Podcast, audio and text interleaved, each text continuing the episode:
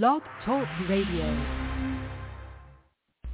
Here at ACO Radio, American Communications Online, or any affiliated stations or websites are not responsible for what guest hosts or call-ins may say. All programming is intended for informational and entertainment purposes only.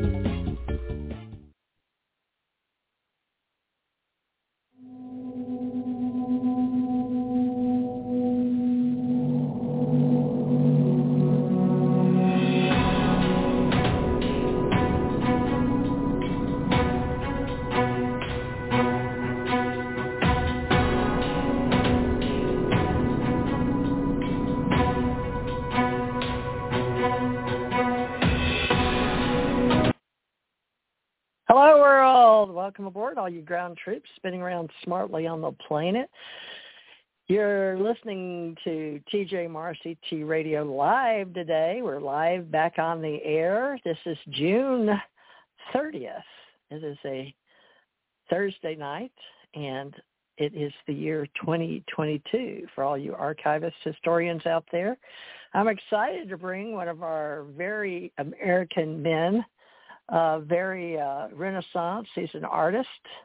He's written screenplays, working on books, and uh, we've known each other roughly eight years in cyberspace community with the Ace Folk Life Society and historians and archivists and collectors with our artist and a visual and performing artist. And he is one of those starving artists out there that we like to talk about and promote. He's also been a radio host and uh, followed us and been a part of us out there in the community. So welcome all you radio hosts out there that love and support us out here. And uh, thank you to iHeart and Spreaker and Stitcher and Spotify and all those places out there that carry us. Uh, thank you all the large companies that have the larger radio syndications that help us right here in, New York City. So we're coming to you live, and I'm in Gulf Breeze, Florida, called in remotely with Michael Woods of Tennessee. Now he is a Southern born and Southern bred and proud of it. He's a jack of all trades. And he's uh, began serving our country as a United States Marine Corps vet. He is a proud veteran. He served his time and we'll wash over that since he was born with freedom of choice.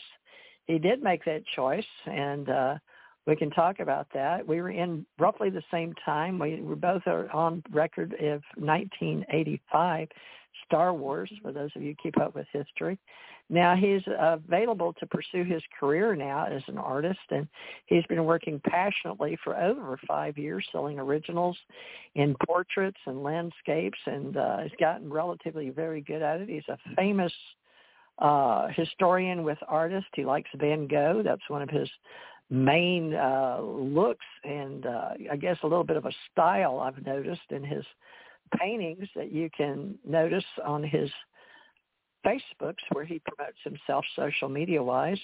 And uh, we'll make this live today on the air for all those of you that want to help get us out there knowing people in this world and cyberspace community with TJ Marcy T Radio UFO Secret Space. He's actually been a member of MUFON and uh, helped us out. I was in it uh, strongly in 2008 since, and then we may pay our dues. But I've not been to any events, and I don't know what all he's done. But I do know that he uh, interviewed Stanton T. Friedman, uh, rest his soul, one of our famous ufologists that put us on the map. And Stanton got me to back in 2006 uh, to help create a hundred ufologists, and we did that with Fate Magazine. Kathy Marden, he's interviewed Kathy here from Florida.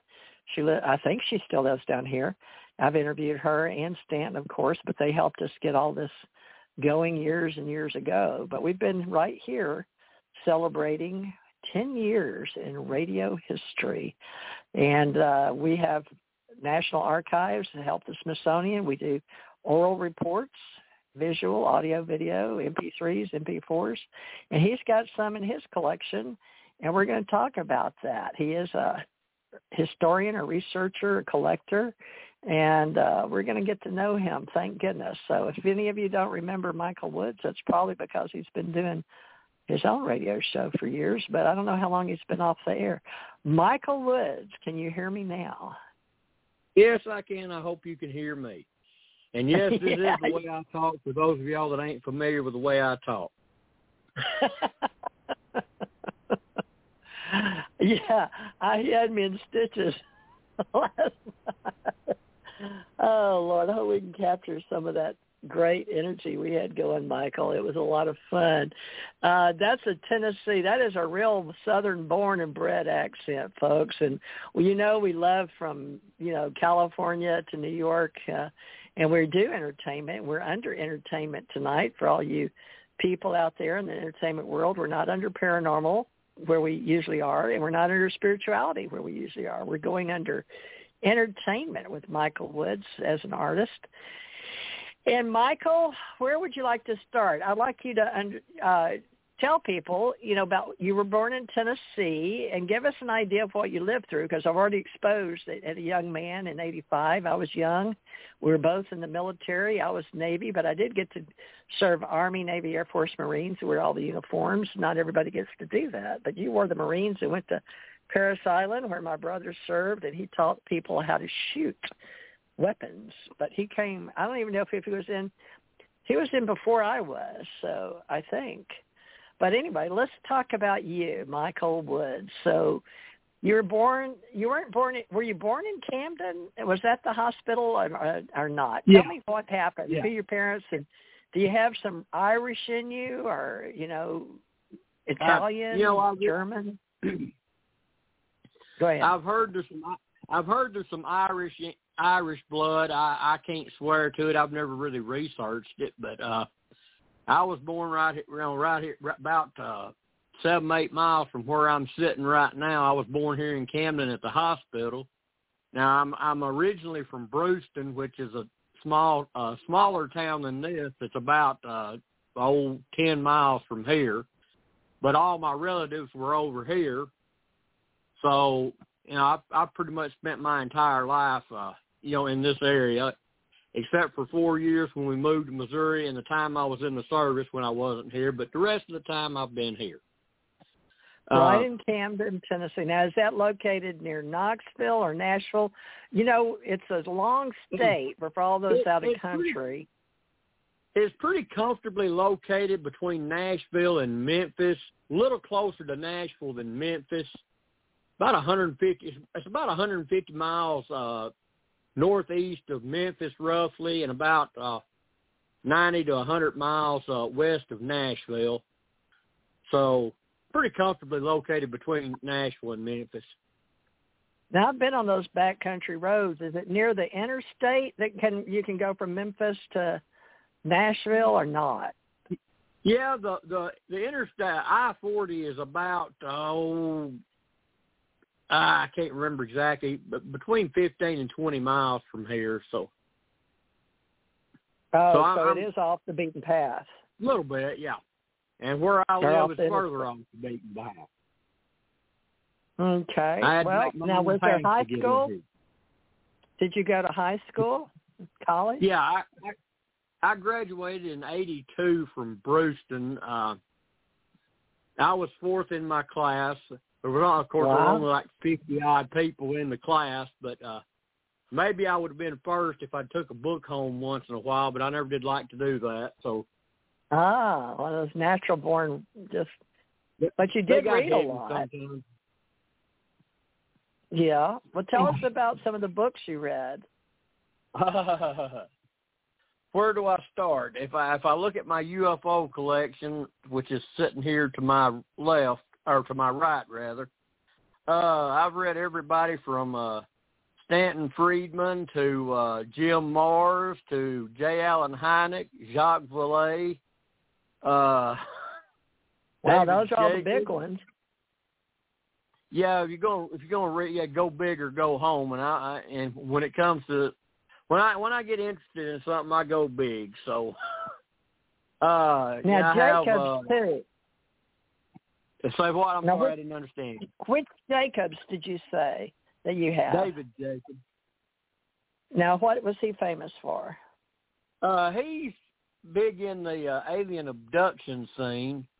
Uh, I've, I've got a couple of his books. Uh, his first book, which was he's actually uh, I found out I can't remember now if he was the second or third person to ever get his dissertation uh, by writing about UFOs. But I do have the book form of his dissertation, which is called the UFO Controversy in America, uh, and that was I believe, if I remember right, that was what he got. His, that was how he got his dissertation was with this book, which I can grab right here off my shelf. Uh, yeah, he he. I th- I don't know if he's retired or not, but I think he's professor emeritus at uh, Temple University. So uh, very interesting. And now one of his latest books, which is the one I actually interviewed him when I had the program, if uh, anybody listening remembers a station called Deprogrammed Radio, I my show was uh, things that go bump in the woods, and uh, I interviewed David Jacobs about his book Walking Among Us, which was on uh, uh, alien abductions and the possibility of hybrids being among us right now. Interesting book, uh, interesting man actually.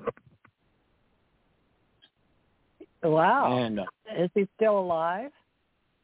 Uh, as far as I know, I haven't heard anything to the contrary.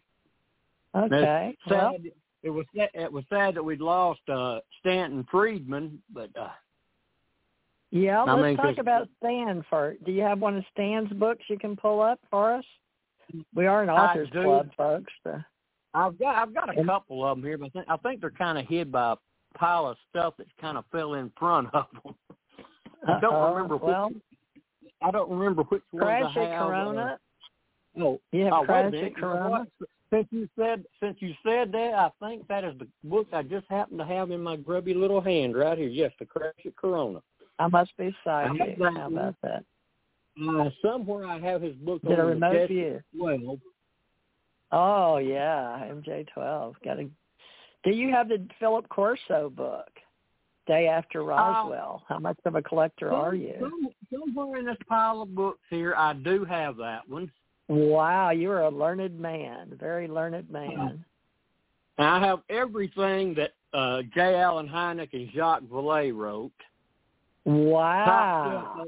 that is that is my top shelf. Everything from the UFO experience all the way up to uh let's see, the edge of reality, wonders in the sky.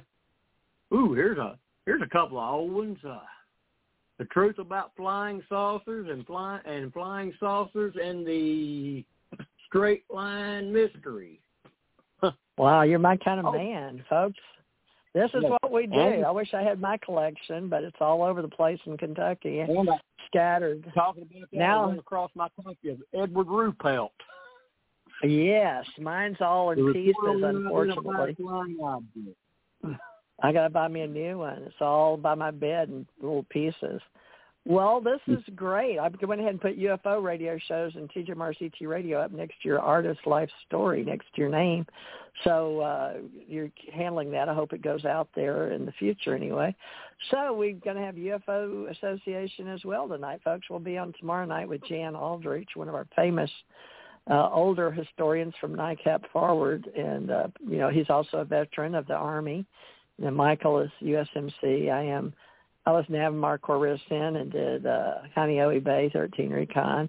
But uh main thing was I just was a corpsman. But uh, you know, we all took the big pledge. So we're very American here. And let's start then about how you got into UFOs. I think that's a topic everyone and it's it's very timely now. It didn't used to be. Used to be people think you had to get a tinfoil hat but uh, not anymore. We have a new club. We've got the UFO Association. Anybody that wants to associate with us, Michael and myself, uh, besides artists, we're both artists, authors. He does screenplays, but we're going to talk about how we got into UFOs. So how was it, Mike? Michael, Well, it was- you go by Michael. Either, one you want to call me, I'll answer. I answered to a lot worse than that at work. So, uh, Okay. but it really started in uh, '74, the big UFO flap. I think in uh, '74, when we were living in Missouri, uh, I was outside playing. There, there's there's such a thing for these people that spend all their days on video games called outside, and that's where we. That mm-hmm. was our video games was outside, and the video was using our head to pretend to be whatever. Uh, usually in my case it involves stealing a towel out of the bathroom and being Batman, Superman, or any other caped uh, hero.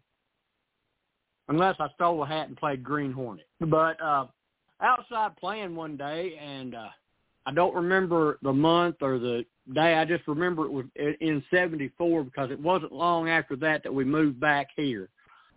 Uh, but uh we were all out me and my friends were all outside playing something. I don't remember what, but and our parents were out in the out in the yard. You know, back in them days, you know, neighbors actually visited each other across the fence or yard to yard or whatever. But our parents were outside, and everybody started looking up in the air, saying, "What's this? What's this? What's this?"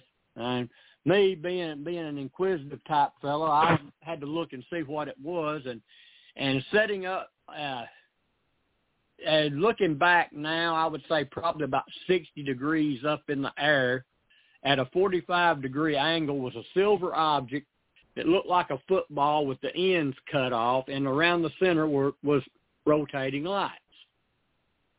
It was it was sitting level, and then as we sat there and watched it, it kind of angled up about 45 degrees, and the next thing you know, it was gone. Lasted a few seconds, but after that, uh, that was really, I guess that's really what got me started was then when I was, I think I was probably about, I was 10 years old. It was 74. I was 10 years old. Easy math.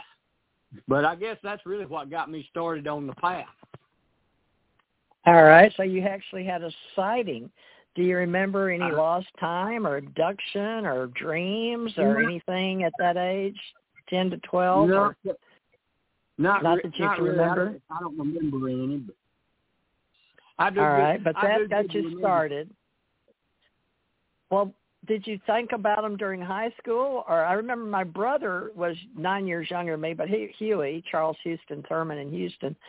Of course, he's grown up now, but he said he's. I brought that up, and we were, he picked me up from the airport or something one day, and I mentioned the book he had. I said, you know, we thought you were crazy back then, and yet I'm the one that wound up being an investigator and doing UFOs and being called a ufologist, which is strange for me. And then, but he was actually believing all that and has a scrapbook. So let me, how did you go from 1974 forward at 10 years old? Did you carry it through high school, have friends, or did you just let it go, or did it get you into science fiction, or what? I science fiction. I, the first TV show I remember watching was Star Trek, and I Leonard Nimoy on there. He was he was my hero then, and and even today he still is. So I I mean I'm a Spock fan from way back. I'll discuss silly stuff I did in college at some point during this, but uh which involved wearing a Star Trek uniform and pointed ears. But uh I did. I did this. Well, I didn't wear the pointed ears, but I did wear the red with the black, and went to a Star Trek convention and and Nash, you know, not never got to go to one of those. That's I one thing. I really want to do at some point. Yeah, yeah. Before I, I caught get the too tail old. end of it. Yeah. But uh, well, I had a cousin. now To carry on the story, I had a cousin that lived next door to me. He was he's a he's a few years older than I am, and yeah. Uh, he he was interested in the subject, and I guess that kind of kept me going in it a little bit. I think as he got older, he sort of drifted away from it a little more, and I sort of Mm-hmm. drifted more into it. But uh, uh, now you asked if I carried it through high school. One day, one of my uh, uh, book reports was on UFOs. Oh my goodness. funny, oh funny- goodness, were you ahead of your time? Ooh. Are you Funny serious? thing In high about that is, uh, while I was uh, writing the book report in the classroom, I was kind of daydreaming and I was tired of writing and I was looking out the window and be darned if I didn't see one out the window. Whoa! Yeah, once you see them and you have that ability, an airplane. An airplane. Airplanes are not round. Airplanes do not have dark gray, almost silver-colored uh, contrails. So this was definitely not a uh, airplane or anything known, at least known by me anyway. Do you So, remember yeah, the date? Did you turn it in, or did you write it up, or is anything to move on, or CUFOs? I did not think anything about it at the time. I wish I had called some attention to it, but I didn't want to get in trouble for looking out the window. So to date this, we were still in a two-story school, and I was on the second story of it. In fact, that'll date that a little bit. Uh, because that school has been one story now since uh, 81. So this would have been uh, this would have been 78 or 79, I want to say. Uh, I, I say I, I wish I had kept had the foresight to keep better uh, records of it at the time, but Well, that's okay. My brother was rare that he did that from the time he. I remember he was, he he was walking around in big, big cowboy boots, too big for him to come up to his knee. But when he was little, take believe it and all that. I don't know what possessed him to do that, but uh he still tracks him. But he was never known for that, really. I don't guess he works a normal job and all that. Very southern a lot like yourself, you know, from Texas, born in Houston. Well, we we were all born in Louisiana, but raised in Houston, Texas. But that's amazing that uh, you actually. I'm impressed that you wrote a report and saw UFO in high school, and you didn't record it anywhere, so it's recorded now. But uh, so we don't have any kind of uh, information on you in the past, so that's one reason we do these live and we archive our radio shows and why we you know work with the United States of America and oral and videos but uh, to get oral archives down. So this is a good thing. So when was that? Do you know what year it was? Do you know what grade you're in? So Uh, we can track the year. I want to say it was in 70, uh, 78 or 79. I'm pretty sure I was still in junior high school. I was I was either in eighth I was either in eighth grade, possibly possibly a freshman that year.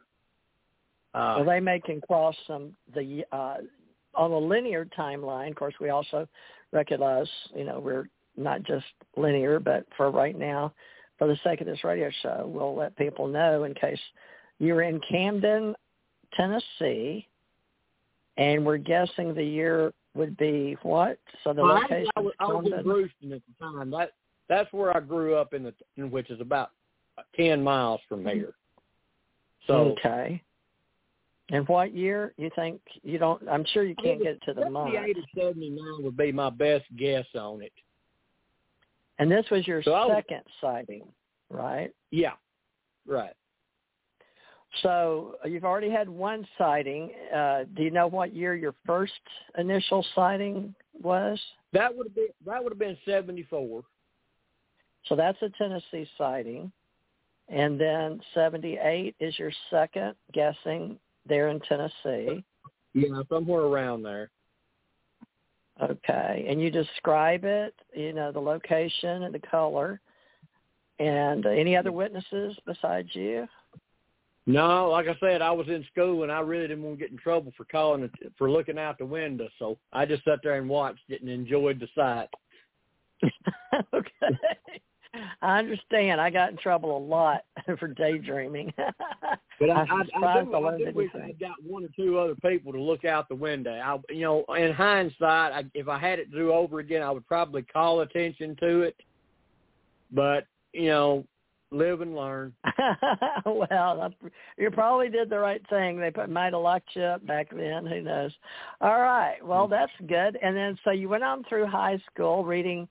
uh, When did you get into science fiction books? Was it from the library at the school? Well, I, I guess it started what well with the TV with the TV I watched. uh I, I liked Star Trek at the time. Of course, Batman was a thing. Uh The Green Hornet. Uh My mom got me watching the old Twilight Zone programs. Uh Oh yeah. and uh, I grew up on all Night those. Gallery. I sure did. The Night St- Kolchak, the Night Stalker, the original version Oh, wow. with Darren McGavin, of course. Uh, and of course, she introduced me to the Universal uh, monsters. So Darren McGavin. How could I? Oh my God, yes. Uh, what all was Darren McGavin in? Do you remember? Oh goodness, let's see. Of course, he did. He did a. Uh, he did a. He played Mike Hammer in. uh I think. I think. I want to say it was a, a TV series about Mike Hammer in the fifties that he played Mike Hammer in. Uh, of course, he. Uh, of course, there was the Night Stalker, A Christmas Story. Uh, he did one episode of uh, the X Files they actually wanted him to play Carl Kolchak in the X Files because that was because that character was a big influence for that program, but for whatever oh. reason he refused to do it. Mm-hmm. So they Well, you know a lot about him. Wow, you know a lot more than I do. I spend a lot of time on IMDb. Okay, Thank really? Thank God for IMDb. Well, tell people about that if you don't mind.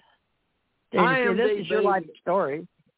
But ahead. IMDb is a is a internet is it's the internet movie database. You can find you can find out all kinds of. I, I'm a kind of person. I, if I'm watching a movie, I'll go I'll go on IMDb and start reading everything about it. They have a lot lot of little little tidbits, facts, and quotes, and all kinds of good, you know all kinds of interesting information about the movies. So I, I, I when I watch something, I go through and start reading all this. So Well, that's wonderful. I'm glad. Now, uh, that's owned by uh, Amazon or Google. Who owns IMDb? Is it Amazon? I'm gonna Amazon. be honest, I, I really couldn't tell you, but I do see a lot of uh, advertisements for Amazon Prime on there. So, uh, yeah, I think they own it. But uh, that's good that you brought it up because a lot of our actors and people in California, our uh, Screen Actors Guild, and our producers, our directors, a lot of our you know people that are in the movies. My name's on there, by the way, y'all, because of my acting experience. And I was in uh, When Will I Be Loved with Stefanie Powers, and uh, I don't even remember the other uh, stuff. My kids in a movie, but you know, you, if you've done anything like that, or you want to do anything like that, you put any of your artistic entertainment history. Since we're under entertainment, I'm glad you covered that because that's IMDb, and uh, I forgot what it stands for, International Movie Movie Database or something. I don't know. yeah, I'll have to look it uh, up. I was in a tech school, and a friend of mine introduced me to it. I I love that website now. I can't I can't stop. I'm on it probably four or five times a day, sometimes.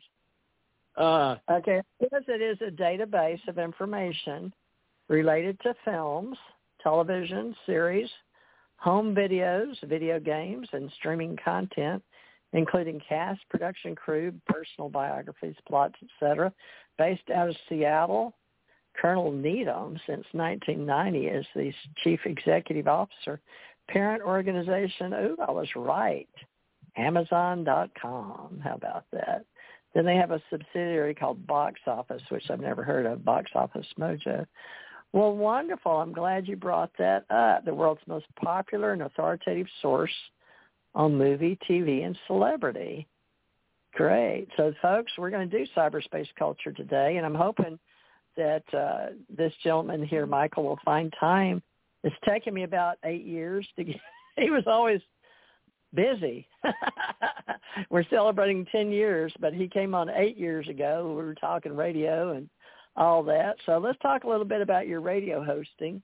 How did you get into radio hosting? Was it the UFO business or the movie business or both? Well, it, it, it's a weird story. I on Facebook, I'll pretty much add anybody, at, you know, at one time, and I added a fella out of the UK, and he he, UK. he was, yeah, he was he was interested in UFOs, and he run a internet-based radio station called Deprogrammed Radio, and he asked me. I don't remember how the conversation got started, but he asked me. We we were talking about UFOs, and he asked if I knew anybody, you know, in the uh, community. I said, not really, but uh, one thing led to another, and somehow he asked me if I would be interested in, in doing a program. I'm like, well, I do what I can. Uh, so next, next thing you know, here I am with my cell phone, a computer, and uh, talking to people like David Jacobs, Stanton Friedman, Kathleen Marden, Chase Kloetzke, uh, you know, from the UFO uh, community, and I've talked to a few. Uh, I wish I could remember the guy's name, and I swear, I, if I thought, I would have looked him up. But uh, one guy that's big into cryptids. If you, if anybody listening watch the cryptid shows, it's the guy in the black leather hat. I cannot, for the life of me, think of his name off the top of my head. But if you see the guy in the black leather hat, it's probably who I'm talking about. Some of you women out there probably find him attractive, so if, if that helps. Uh, but for the life of me, I cannot think of his name. Uh, I've we talked We've I've talked crop circles. I've talked uh, I've talked magic. I've talked black magic. I, I've really run into some very, I, I really talked to some very interesting people. I had a, I had a heck of a time doing it. I, I wish I could have done it longer than what I did. I only did it for about six months, but I mean, that was a, that was a fun six months for me. I mean, I, I well, made I'm glad friends. You're back I, on. Huh? I said, huh? there you go again, huh? I say that. oh Lord, I'm looking at Cryptid Wiki with the Men in Black. I'm gonna have to discuss the Men in Black now. Uh, I said I'm glad you're back on radio with me as a co-host. I Oh. offered you fifty-fifty on Thursdays if you'd like to come back weekly. We'll see how the cosmic forces has it out there. Like may the force be with you. So if you enjoy yourself today, and you know people like you, will share it on Facebook. I'll give you a copy, and you can spread it around. I'll put it on my website and domains, and you know promote you as an artist and a co-host on Thursday nights. You know. Now the man in the black hat. There's Cryptid Wiki, W I K I. It has a Bigfoot artist logo. But it has it starts off with the Men in Black, coined by John Keel, strangers dressed in black. I'm on IMDb right now, and I'm gonna look this guy up if I can get my phone to hurry up and open up. It's been Okay. extremely slow. But so I'm you know how to use this guy up. IMDb. That's good. Good. Yeah. Good. Oh, so we'll know who this man in black or I'm this man in the black hat is. I have no clue who you're talking about. I know Ron somebody in our cryptid group that Well, I leads don't up need our, alien contact tour. But uh, radio in our radio kingdom, our community, if you'd like, and we have uh, various people that are prior military and government agents, and I was a woman in black before I knew what that meant. So I did work with J. Allen Hynek. Uh, I didn't know what I was going to do, but I agreed to it. Sometimes in the military, you just say yes. You don't even know what you're saying yes to, but you're like, okay, uh huh, or huh. I like that, huh? Men in Black. Now, what uh, we're talking cryptids for a moment, folks. We're maybe go all over the board with our uh, guest host, co-host to be. We hope That's Michael Wood. That's, Michael. that's the way my brain works. found? I'm on the 15 things at the same time, and so far I haven't had a bit of luck finding this guy's name, and I know he's on this program. What program? Uh, I can look it up. What's the name of the Well, I'm program? looking, I'm looking on Monsters and Mysteries in America. For for some reason, I seem to think he did an episode of that, but I haven't found him yet. I'll know his name when I see it, but for the life of me, I cannot think of it. It'll be Well, maybe of he'll, those things. if he's listening out there in the entertainment world, Monsters Well, and Mysteries in America, documentary horror he mysteries. wasn't This is Donna. He wasn't on that show. I was thinking he was on that show. There's Uh, Lyle well- Blackburn wearing a black hat, and that Yeah, that's not, Not him. him. I, I, I just I just passed him Okay. by. I know it's not him. Well, Uh, hi, Lyle, Roger Rose. Episodes of Monster Mysteries in America. What channel? Oh, Do they try is he this. like on the Discovery Channel, History Channel? Uh, I don't know yeah. all the paranormal channels. Maybe we all should look up how do you find.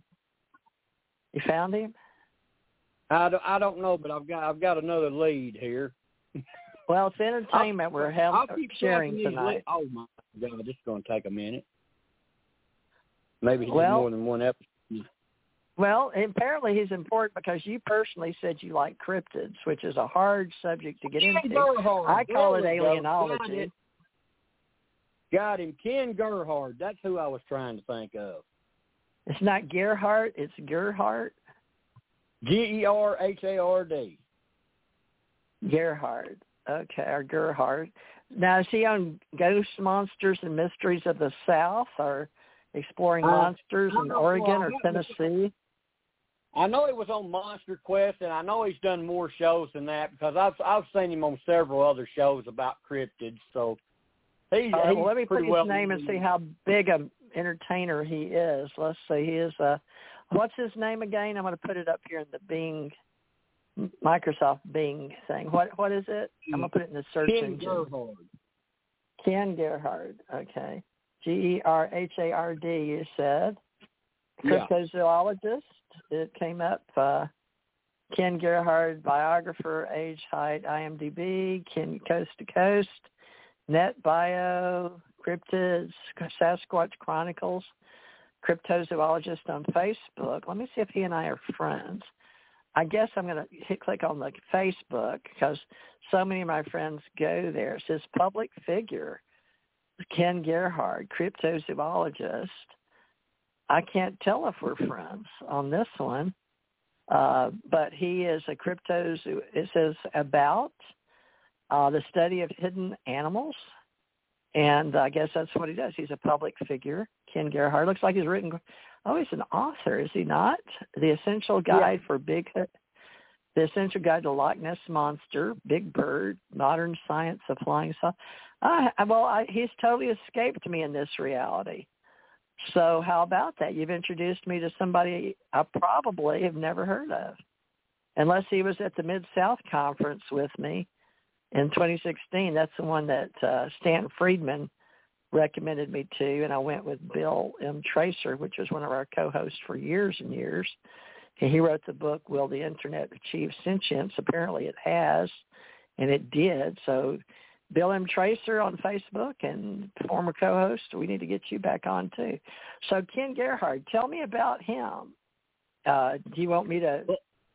The I mean, Center for Fortean much- Zoology. You pretty you pretty much covered him. I mean, I was looking for somebody to talk about cryptids, and and I kept seeing. uh I, I saw him every time I turned on a show about cryptids. It seemed like he popped up. So I'm like, I rolled the dice and sent a message on Facebook, and what do you know? What do you know? He actually took me up on my offer. How about that? So his his credits include appearances on various broadcast radio programs like Coast to Coast, featured articles on Associated Press, Houston Chronicle, Tampa Tribune, and is an author and contributed to trade publication, including Fate magazine. He lectures at various conferences. Oh my gosh, he was born on Friday the 13th in October. One week before the famous Patterson Bigfoot footage was shot. So he's traveled to 26 different countries, quite a traveled man, uh, all the United States, and he's camped. He's a camper. He's been along the Galapagos and uh, Australia outback and done many sightings, including Machu Picchu and Stonehenge. Quite a world traveler. Well, how about that, folks? This is Michael Woods. Michael Woods is a co-host, author out of Tennessee, and he has has had his own radio show, and he's really into cryptids. So tell us now a little bit, since you've introduced Ken Gerhard to our world, all of you guys out there that aren't ufologists but are into cryptids, sometimes they cross over. It depends on what camp you're in. Uh, obviously, when you were doing radio, you wanted to talk about cryptids. I have too, but I brought on Ron so-and-so. The people that I promote is in our Authors Club Online, American Communication Online, and uh, Alien Contact Organization. But I didn't know Ken. I don't know if he'd say we were friends or not. I don't know, folks. I really don't because I, I should know him with all these great books. Tell me how this crosses over. I can see the legendary beast of Bigfoot. So how do we say, because Bigfoot, folks, even though it's, I guess it, says uh, he's traveled the world search for evidence of legendary beasts, including Bigfoot, the Loch Ness Monster, Chupacabra, winged creatures, werewolves. So co-hosted History Channel, Missing in Alaska. So he's appeared on television in Monster Quest, featuring History Show. Whoever wrote this up for him on his own website, it, he maybe he did, but it's really a good. Uh, we should do that for ourselves.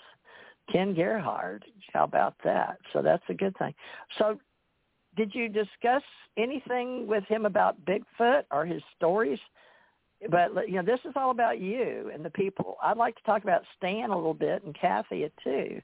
But since you were you, you're a Go yeah, ahead. the sad thing is a lot of times I would I would after I finished, you know, the interview, I would sit there and keep talking to the, to whoever I was mm-hmm. talking to at the time, and I think some of the conversations after the program was finished was better than the conversation I actually recorded for the program, and I wish I had recorded some of those.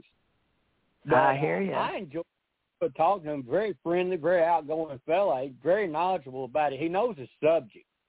I I want to say at the time uh, I was interviewing, he just had a book come out, uh, like a cryptid dictionary or something, dictionary of cryptid. I can't remember what the name of the book was, but I, I really need to get a copy of it for my library though.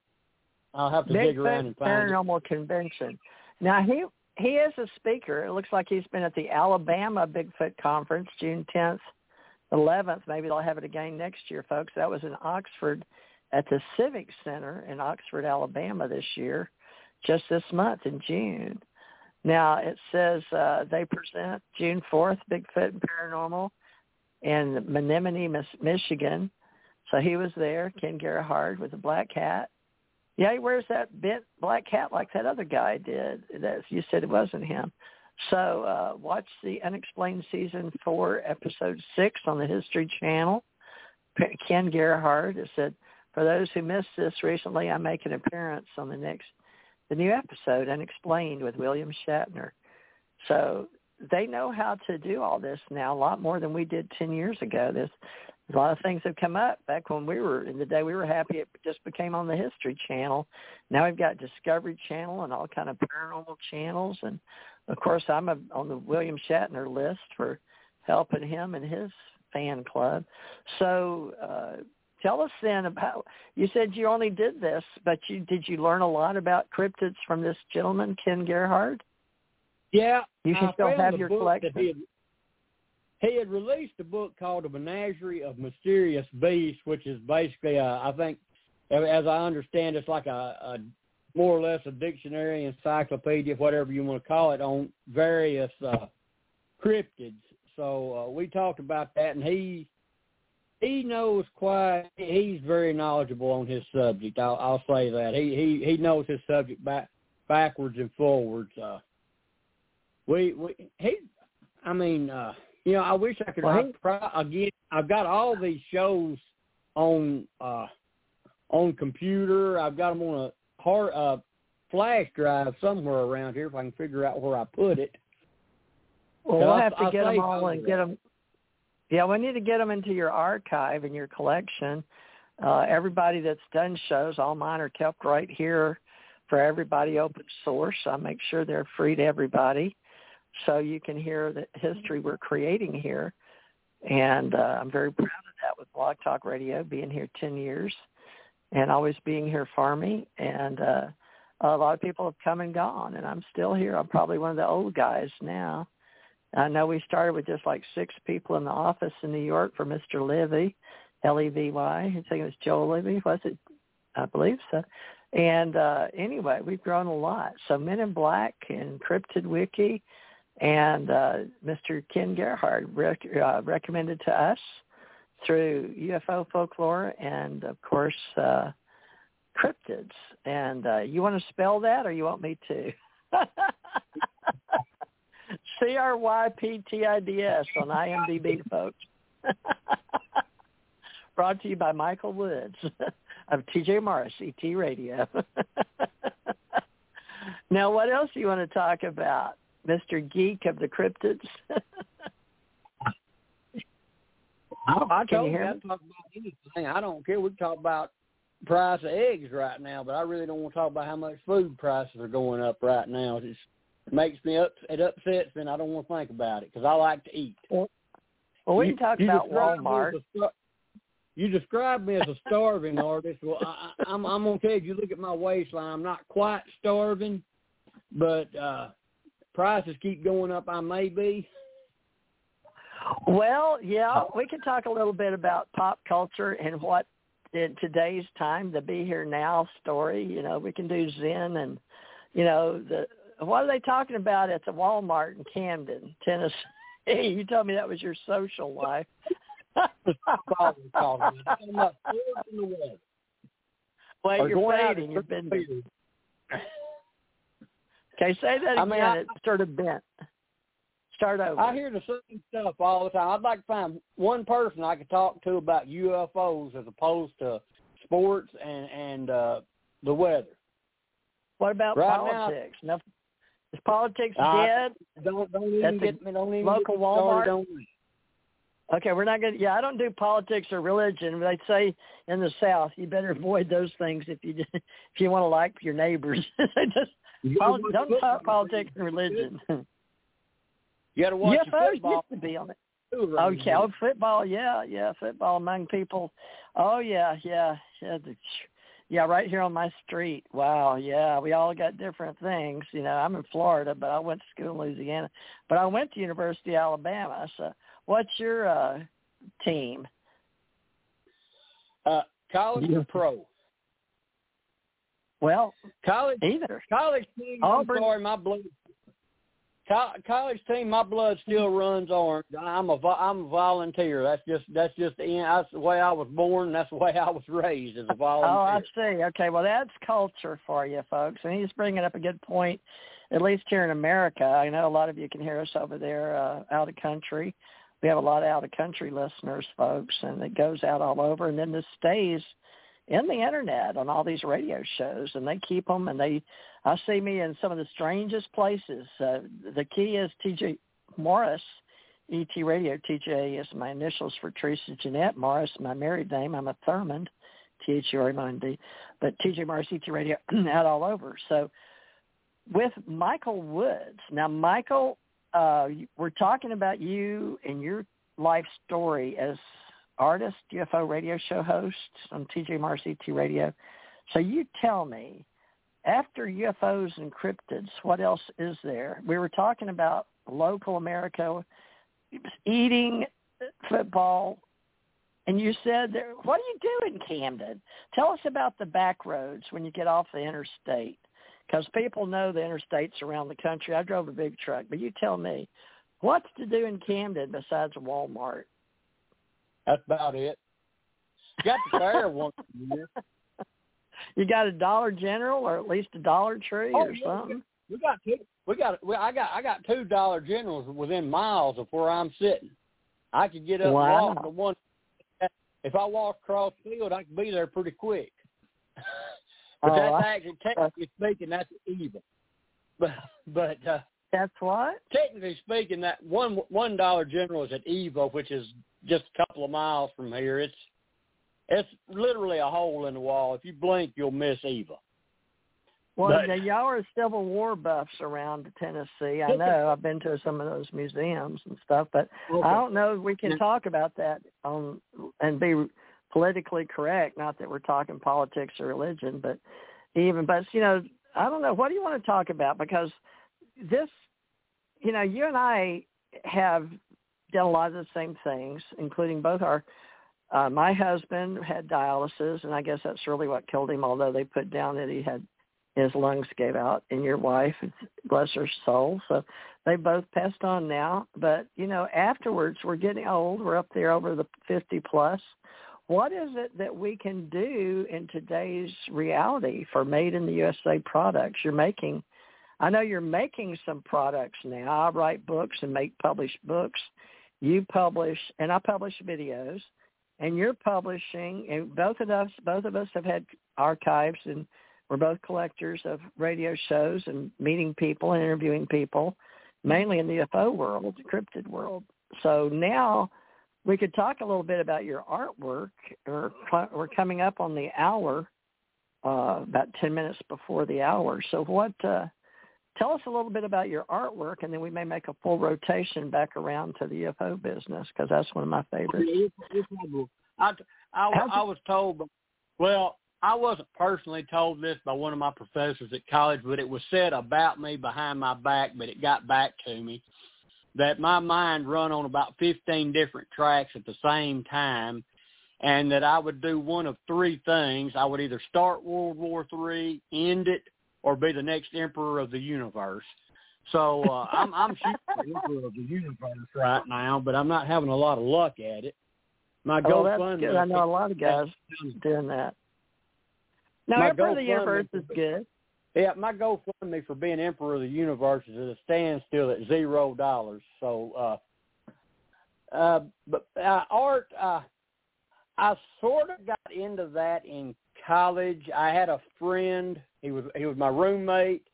He didn't live far. He didn't li- actually didn't live far from me. Uh, but I didn't meet him till college. But he lived probably 50, about 20 miles from where from where I lived, and he liked to paint. And being as I had been a big watcher of Bill Alexander and Bob Ross on PBS on the weekends because we didn't have cable, and my choice of TV on the weekends was either football or PBS, and I opted. But while I do like my football, I, I just get tired of watching it sometimes, so I'd turn over and watch Bob Ross or Bill Alexander paint for 30 minutes. And I thought, boy, that looks easy. I wish I could do that. And anyway, me and Dano, name's Danny Reed, but we called him Dano. We uh decided we was going to start painting in college. And now he took it a little more seriously than I did. We both actually took an art class with an artist that's fairly well known in this area, Tim Pafford. Unfortunately, at that time, I decided I was going to hit my rebellious stage a little late in life. So I spent my time that I should have been in my art class out drinking. I was uh, trying to perfect the art of drinking, and I did pretty good because I don't remember anything that happened. Uh, and but but it did lead me to figure. It did lead me one, at, at some point to finally figure out I needed to quit. So I pretty much quit. I take the very rare drink, very rare. I will take a drink, but uh and I pretty much put, I, you know, I put my brushes and everything up, and I didn't pull them back out. now, speaking of Dano, he was actually the best man when I got married. He's he's passed on sadly. He passed on several years ago. Uh, which is sad because I, I, I, I right now I would love a chance to get out and paint with him. I actually have a painting in my living room that he did for me when I got married. He did a copy of Van Gogh's chair, and it looks very much like the one Van Gogh painted. He he he his work was superb. I loved his I love his work. And I'm really glad that I own this particular painting. It took forever to get somebody to make me a frame for it because it was on a it was on a very thin panel and it was starting to warp and I finally got somebody to make me a frame to keep it from warping anymore. But that hangs oh, in my living room. Uh, Did you put glass about, over it? Say what? Did you put glass over it? No. Okay, so you just got the oil. All right. Well, how how long will those keep? Was it done in an, an acrylic or oils? Or yeah, tell us. He worked in, did he, he, he introduce you to artwork? Well, or was it in college? This was in this was in college. Yeah. So how uh, did you? Because your painting's pretty darn good. You have a style, uh, and then some are better than others, but that's everybody depending on their taste. You know, art is, you know, beauty is in the eye of the beholder and artist. And so who knows if they're worth a million or a billion to anybody, right? Mine was like yeah. that. I had some that sold for fifty and some that sold for five thousand. I couldn't figure it out in Hawaii. I you, I couldn't look at it and tell you the value. I don't know how you do yours, but let's talk about how you got into it. And you're you're definitely oils, not acrylics, right? And you said you'd tell us some about your products. I, da- I dabble in acrylic a little bit. Uh, not a whole lot. I'll probably start working a little bit more in acrylic. I work very rarely in watercolor. I sort of work with uh for those familiar familiar with it, I, I work I worked I was working a little with Sumi-e at one point, which is uh the Japanese or or Chinese uh well we'll just say Asian because it, I think it drifted from China to Japan. Sumi-e is the Japanese name. I can't remember offhand what the Chinese name is, but it's ink. Uh, you take a brush and ink and you paint with it. It's usually just black ink. Uh, but uh, I, I dabble in that a little, and I may dabble in that. I may start messing with that a little more. But nine, about ninety percent of the work I do is uh, in oil. I, that's why that's I, the most oil. expensive. That that's the most expensive, and that's what they wanted at the museums. I remember because I didn't think I was an artist, but the people that sold it and got me in, uh, voted in at a board meeting at the Artist of Hawaii was because I was living in Hawaii. But one of the state uh, Lois Hoots with the state of Hawaii took it and told them I, they liked my artwork, and so they made me one. But I do remember they were disappointed because I wasn't doing them in heavy oils, which I did learn as a child when I, well, teenager to do oils and linseed oil and mixing the different colors. So oil is chosen, uh, oil painting, and so that's what you do. They should be ultra expensive with that as the medium. So you're doing actual canvas oil on canvas with linseed oil mix or whatever. Tell us, uh, and you're doing la- portraits and landscapes. Still, I, about the only thing I have not painted to this point in time, I have never painted a nude at this point. If I ever get half a chance, I will. If for no other reason than to say I have at least done one. But yeah. that's really about the only thing I haven't painted. Uh, mm-hmm. uh, the, the the the effort of trying to find somebody to uh, pose for a nude is a you know that's it's just I mean, you know, I'm here in the rural South. Okay, it's just not that easy. well, I won't be rushing right sounds, over to the model. that sounds that sounds funny with uh, with the way culture is today. But I mean, you get right down to it, it would be easier to go out and have sex with somebody to get them to, and, and than to get them to sit on sit in a chair or lay on or lay on a couch or whatever nude long enough to paint them. I, it's it's it's odd, but it's true.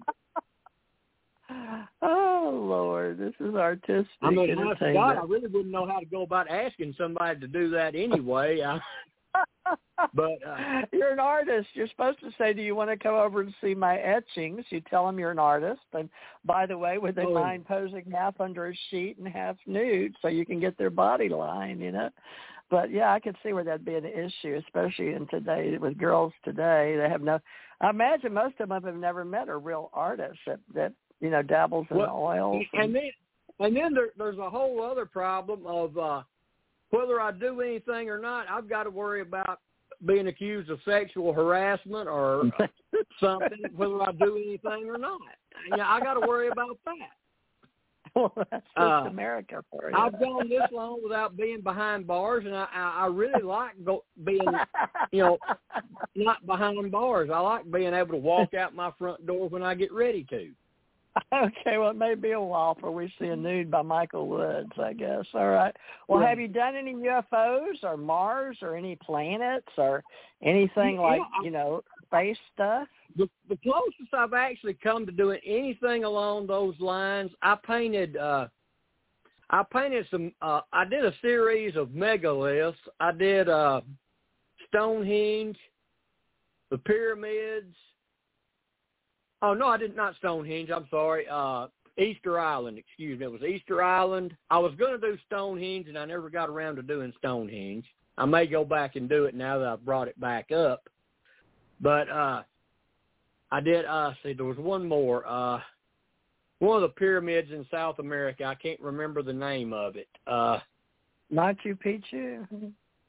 No, it wasn't it wasn't that one. Uh oh uh it's the one that has uh, the uh, shadow the one that has the shadow of, of uh Quetzalcoatl once a year or twice a year. Oh yeah, yeah, yeah, yeah. That's the one my dad went to. Yeah, I think. Uh, uh but I don't know the name of it. It's, of this. Yeah, but okay. Uh, so you got that I one. I dug through all my canvases to find it and get the name, it, it really wouldn't be well, worth you got the, the original.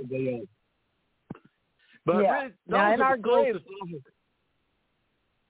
Now we don't sell our originals because you can make copies, right? And what's the word gloss uh, we've had that Glossier, Gloss, Gloss. Uh, well, shoot, we all introduced how you make uh, the art, uh, and you make the duplicate copies. Glossier. Uh, uh, I know what you're about. Uh, yeah. I, I'm uh, drawing a blank on it now.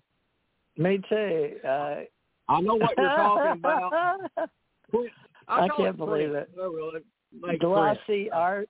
Uh, uh, I need to do that. I could probably see, I could probably sell a lot of stuff if I if I made prints and sold them, but again, a lot of well, a lot of the problem I have is while I may not be exactly starving, I really don't. The mo- what money I do make selling paintings usually goes back into buying more paint. So, right just because you I mean, enjoy painting. Yeah. It's the same old starving artist thing. You put all your money back into your product, but you you, you need your you know you need your parts, your shop.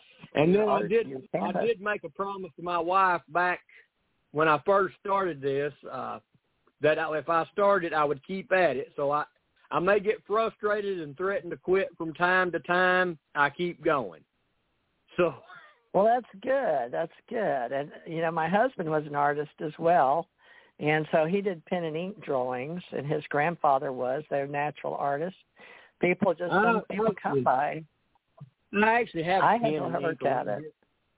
I managed, I managed to find I managed to find a, a, a set of left-handed nibs for a uh, pen, so I can actually do that now. I've tried.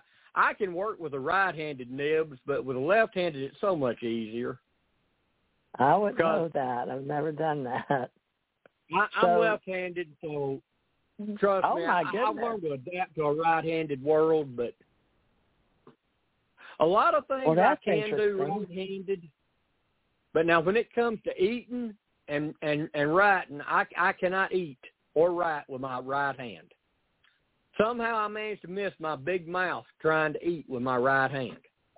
I found the word Giclée, G-I-C-L-E-E, Canvas G Giclée, G-I-C-L-E-E oh. for Printer Productions. So uh, it's on Canvas, uh, Giclée Printing, G-I-C-L-E-E, folks. That's what we market and promote is you take a photograph of your painting for print reproduction and says you just applied the last strokes of your paint canvas. A certain feeling of triumph rushes over you. Each painting has to portray the artists themselves, essentially priceless. So, folks, we like to keep our originals in our collection. And by the way, you go to create a digital image of your painting because we're all about digital networking now. So you store it and you include it in your print reproductions. You number them and then you have a high resolution digital image made it's essential to have the equipment when photographing artwork, and it says you hold the artwork upright and square it to the camera. 35 millimeter digital will do with a resolution of 14 megapixels, and uh, you electronically cable release it. Shooting the artwork and the light kits.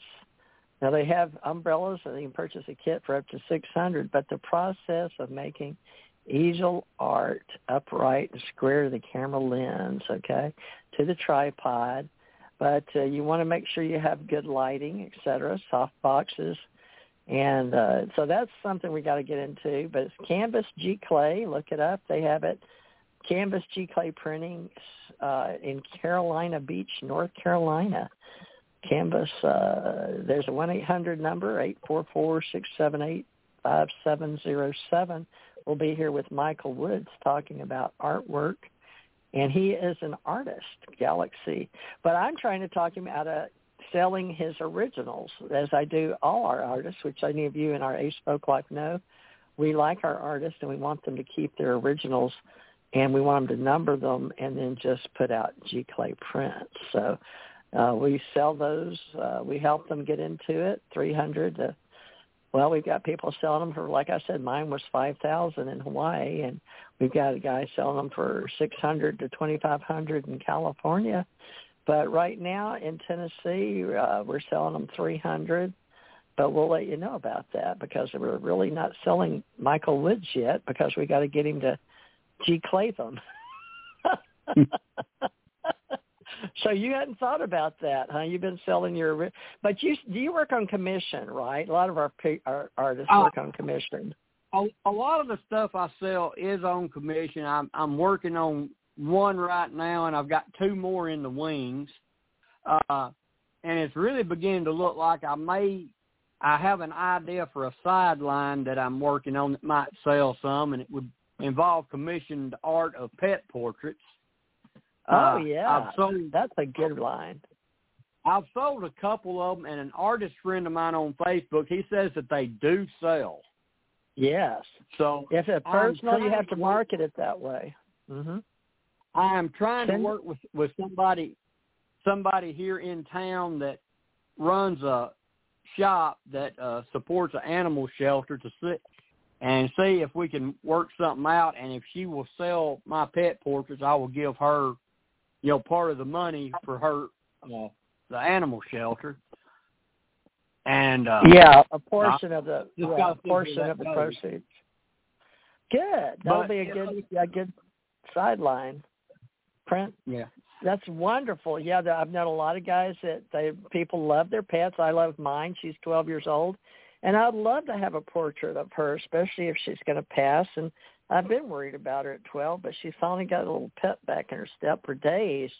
She just was sleeping only. I could barely get her to eat, and I was so worried about her. So see those uh, printing services, and then uh, of course, those you may give a print original, or at least make your own copy of a Giclée, maybe. But I want you to learn about that now for your Giclée printing, folks, and all your artwork. Get your catalog started, number them one through nine by the year you started. My husband always put the date, and his initials are his name. I asked him to put his complete name, and uh, he, we sold a lot of his pencil art, and then we started selling the copies. And uh, the local grocery, not grocery, well, that too, the little grocery store in the country stores. But we also sold them in the uh, downtown. We had a little, uh, in the little town of Beaver Dam, we sold them in the Beaver Dam Cafe, very famous place. I don't even know if it's there anymore when Margaret shut it down. But artists have to do what artists have to do, and he did Bill Monroe because it was bluegrass country. Now you're there in Tennessee. I would imagine. How are you on horses? You don't have any horses or cows that you're doing? I have cows that live across the road. I have some cows that live across the road. They're not mine. I've got one that I've got one that's fascinated by yard mowing I had one that sat there and watched me all morning mowing my yard. He just sat there fascinated by me mowing the yard. And then I've got well, my hawk that lives across the road on the power on the power lines. So you're really in the country. Oh, I walked out the door one day and my cats were sitting there staring off the end of the porch. And I wondered what in the heck they were staring at because I was going out to feed them and they're usually right there under my feet when I go to feed them. So I had to look off the porch and sitting off there in my side yard was about three deer and a whole bunch of turkeys sitting there wandering around in my yard. Wow. Right there. And y'all are still hill country. Now this morning on the way to work, I walk out the door and lo and behold, there there's my friendly neighborhood skunk, uh, who comes up and eats cat food because the cat's not guarding the bowl like he ought to. Oh. but yeah, yeah, I, I run into my skunk this morning. Uh, I heard they're like cats. You can train them. I've seen people raise skunks. This was a fairly mellow skunk. It hasn't sprayed me yet, nor is it sprayed around the house. So That's I, I'm good. lucky. I, I I can deal with that, and it probably keeps people off. Come up in the yard if it shows up, it probably runs them back off. So The skunk, local skunk. I had a possum Uh, and a big old giant bunny. Seriously, oh you know. yeah, I, had, right I hadn't, here I in hadn't Florida. talked about George. You got an armadillo, and possum. I, I had a couple of armadillos at one point.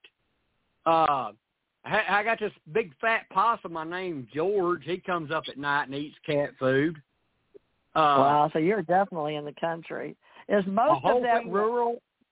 Where you live is very rural, is it not? Oh yeah. Very rural. Yeah. I had a whole family of So- raccoons in the cat bowl one night. Yeah, there was a, yeah, There was a big one, there was a medium sized one, there was a little baby one. I had there was three of them. I heard racket outside and opened the door and there was three of them took off down Mm-hmm. the porch. And that's just normal life for you, right? Just the way, and that is Yeah. in Tennessee. And there's a lot of people in rural country. I hear it's all the way over in Virginia, all the way up in Maryland. You've got all kind of these little critters running around. If they're not, you know, in the big city, we've had to deal with bears lately. A lot of black bears here in Gulf Breeze and you know Pensacola area, Florida. Uh, I think some, and then in more of an other cities too. problem around here. What is it? Deer? I said that's more, of a, that's more of the East Tennessee problem. I don't think we have any bear over in this neck of the woods yet. Yeah, you're West Tennessee. Okay. Yeah, Now, they, this- they may migrate over here eventually, but I think right now any bear we've got's over in the, in the east part in the mountains. Well, do you do any gun artwork, any guns for your local people? Because a lot of people like pen and ink drawings of the black and whites, but they'll also buy if you can make you know a copy of their uh, gun art. I don't, you may something you may want to look into. it. That's an interesting idea, actually. I hadn't really thought about it. Well, people get emotionally attached to their weapons or their rifles or having the picture with them holding their rifle, you know, or something pretty with their dog. So you're talking about doing dog paintings. You may want to have a person holding their weapon. It's very American. Hey, I'll, I'll I'll paint them holding. I'll paint them holding a weapon. I'll paint them holding a kid. I'll paint. I'll paint just. About, I mean, right now I, I'm working on a painting right now that is driving me literally up the wall. Uh, I like a good challenge, but this one might be a little. This one's getting to be a little bit much. Uh, I'm working on a portrait on an 11 by 14 panel. Five people in this portrait, and trying oh, to work that small for people. five people. Yeah, that's It, too it, small. it is. It is. Why don't you try to I- I think- negotiate a bigger canvas? Oh, I did negotiate a bigger canvas because it, it was originally one on an eight by ten. I said, "There's no way I can do it on an eight by ten. Absolutely no freaking way." If I had Yeah, tried that on an eight by ten, I would be wearing that dang eight by ten canvas because I would have busted it over my head and been walking around wearing it right now. Yeah, you may have to I come transfer that. close or- last night. I come pretty close to bu- busting that canvas, breaking that dang board in half last night. Thought I was just about done. I got to looking at one of the faces, and I'm like, this does not look right. It looks like a dang Picasso. Nothing wrong with Picasso. I like Picasso's work, but I wasn't painting a Picasso. Uh, so I had to blank out the. I couldn't get the skin tone matched right, so I, I finally got frustrated and just blanked out that whole face. And I'll go back to work on it tomorrow. Oh, that I wondered. But- if- I saw a copy of that. I wondered why it had a blank face. That's the one you sent me. looking- the it wasn't that the face I did was bad. It just wasn't right. I had it. I had everything. I had everything too centered, like she was looking straight at the camera, and it's actually her her face is in in a, more of a three quarter profile, more of a three quarter profile. But I had I had her I had her feature her eyes and nose and mouth in the center instead of off to the side like it should have been, and I finally realized why it kept bugging me. But Ah, okay, where they're I looking. I couldn't get the skin- I couldn't get that skin tone matched last night, so I just you know painted over it, and I'll you know I'll go back. And by the time I finished trying, I had it looked like I I can't say that word on radio, but it it did not look ple- It was not pleasing to the eye. So I wow. just painted over it, and I'll go back in it and start fresh tomorrow. Well, I'll the be of calling being an down, I'll be ready artist. to paint. Well, I want you to think about the Giclée because they're valuable, and it, it does embellish. You know, you can sell those. Uh, the Giclée. It's a French term for to spray or to squirt, but in reference to inkjet printers to produce fine art, photography, individual copies of the original piece. It's important to note that the inkjet prints are Giclée prints. So what they do is they'll tell you take a really good photograph and then you print it and expect it to come out and it looks really elegant. So they run of the mill inkjet printers, but they have certain criteria to meet Giclée printers. So look at how folks, if you're really smart about, you know, a lot of people are selling them for two fifty at a time. That's the Giclée print. They're very valuable because they're expensive to make. But now up in California, we were finding places that would make them the Giclées at a reasonable price. But even if you, you know, if you can make it for a hundred and sell it for three hundred, you know, that's still wholesale because you know we mark wholesale's three point seven five, and five times the original cost. Not to mention the labor. So we have to pay our artists hourly time, and we pay them for their oil and even their cleaning supplies. So we factor a, percentage of that into each print per hundred, but we name our Giclées and then we put so many in a series and then they're worth something and that, you know, that's non-fungible tokens too because me as an artist, my POGs uh, was my $5,000 print and I didn't know I was doing Mars. I was just painting out of the top of my head. And it turned out to be planets and Mars and things. But now the pogs were made uh, 30, 40 years ago by collectors, and now they're worth a huge penny out there, millions, I'm told. I don't know because it was original artwork, and then they made pogs back in the day, POGS. They're like little coins, like crypto, but they're uh, non-fungible tokens, NFTs. Now, artwork, a non-fungible token can be anything, but they're we're starting to trade and barter, and people love art. And people can live their legacy out in artwork. That's why it's so important to us in artwork. Art and entertainment goes together. So, uh, you know, uh, if you're, let's talk about how the consciousness of bringing your soul Michael, let's get in let's get deep into the artist reality because most all of us as artists are starting artisans, whatever you make, crafts or ceramics or anything with your hands, molds. Some people do it in wood. Uh, I've done, I've tried a little bit of everything. I d- haven't done metal, although I was a metal worker when I had to eat. And you said you've worked in plastics and stuff. I've looked at 3D printing nowadays. But you know what I'm saying? Uh, what, what's your, tell me about your soul. How did you get into the soul of painting? because you have to put yourself into it and you can tell a difference. You know what I'm talking about when people look and stare to see what they see in a painting. You you said you like uh, Monet or Go, uh, Van Gogh, but Van Gogh, Monet, Edward Hopper. I love Edward Hopper. Tell us about you know, your soul. Excuse me.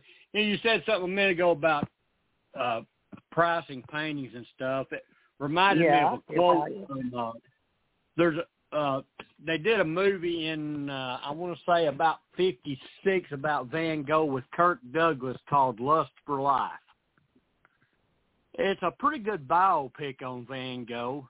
Uh it and it was up for an Oscar but it lost to The King and I that year.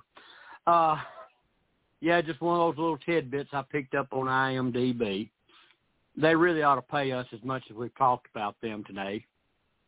Uh, but uh, there's a one of my favorite quotes in that movie is uh, when Vincent.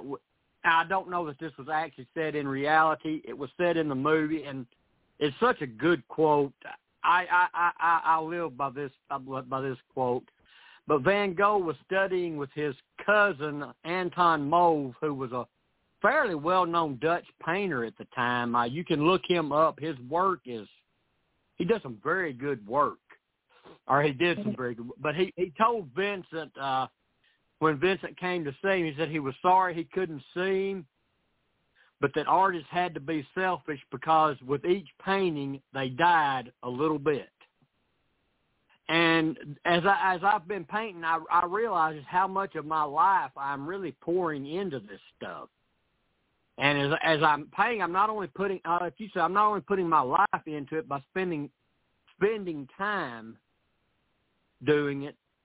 There's two. There's two. Bruce Lee talked about time. I'm I'm a Bruce Lee fan because I was a Green Hornet fan when I was a kid, and I still am. Okay, uh, but he he he he made the statement that or that uh, there's two ways you could either spend time or waste time. Uh, now, wasting time, uh, if you're doing something or with somebody and it's not productive, you're wasting time. And if you're doing something that is productive that you want to do, you are spending time. And you have to choose whether you want to spend your time or waste it. And I don't know where I was going with that, but uh, when I'm painting, I am spending well, are you time. spending your are you spending I'm, your time and wasting it with me, or do you think we're accomplishing? Because we're in a conversation here about art and you. Well, I think conversation is time well spent. And okay. I'm not only talking to you. There's there's other people actually listening to this. That's and right, all over the world, live. But when, I, when I'm painting, uh, I'm spending time doing that, and I'm I'm putting a lot of myself into that work. I, I, that's the that's the best way I know to describe. Um, you've heard blood, sweat, and tears, and, and believe me, uh, every canvas I've done, I, now I may not get cut and bleed on it, but there's a lot of tears, a lot of work, a lot of time, a lot of effort, and sometimes just having to force myself to keep working, no matter how irritated I have gotten at it, whiting out the whole canvas and starting over and doing the same thing two or three times. Uh, I mean, it's, I really drifted from what you asked me, I think. Well, let me tell you about the artwork formula that we use. We use six dollars per square inch.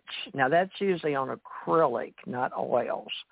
So if you'll use six dollars for six twenty, but an oil on linen landscape, use that as 16 by 20 is 320 square inches. So you price your oil paintings, if you're going to price them at $6 per square inch, you're actually going to lose money because that's 320 times 6. Okay, 16 by twenty, three hundred and twenty. So you take 320 times $6, that's $1,920. But if you want to round it down to 1900, that's the minimum for any artist that we do in our network. Now we have the price of frame and the materials, and that's the minimum of $150. Now we're just talking the average painter on a 16 by 20. Okay, so that's what we base it on, 16 by 20 because that's the normal portrait size or, you know, landscape. We use that. Everybody has a model.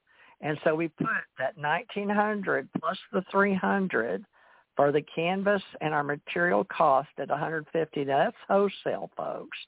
So we paint that with a gallery cut of 50% commission. In other words, for uh, Michael has to pay me to sell it. That's 50%.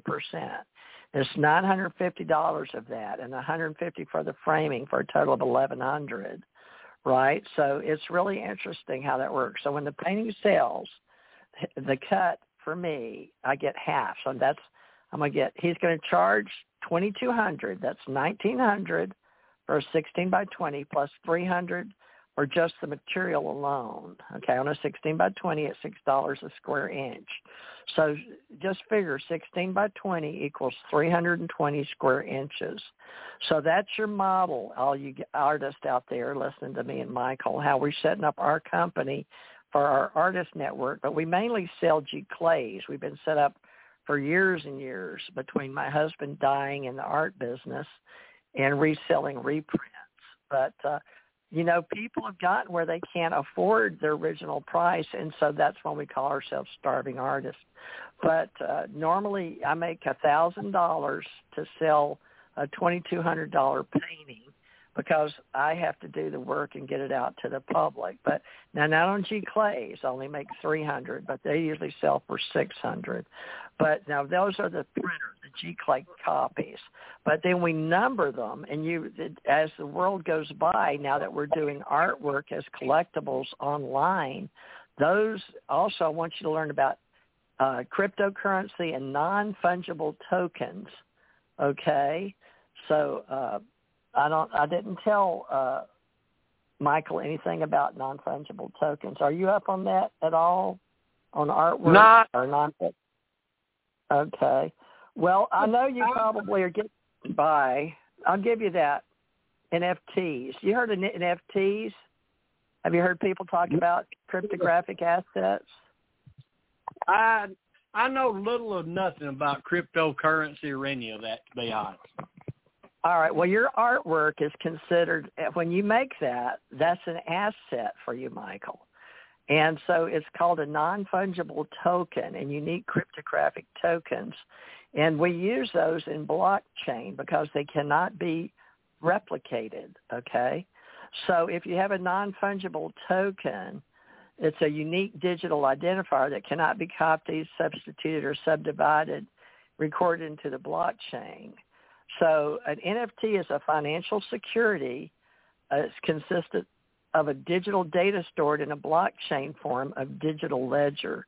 So the ownership of NBT or NFT is recorded in the blockchain and can be transferred by you, Michael, allowing the NFT to be sold and traded to me and I, that I can be created. It says they can be created by anybody and require few or no coding skills, but typically they're in the internet as a digital file. So that's your copy. And see, my husband would, uh, knew about all this stuff before he died in 2015, but we didn't call it that. But he didn't want any of his artwork on the internet. But, but uh, you can do NFTs, any type of digital content linked to the blockchain, underpinning cryptocurrencies. But they're saying – yeah, like you're doing just a one of a kind. It's generally built using the same kind of programming as cryptocurrency for Bitcoin or Ethereum. So I want you to look up non-fungible tokens before you start selling any of your copyrighted material in the digital world.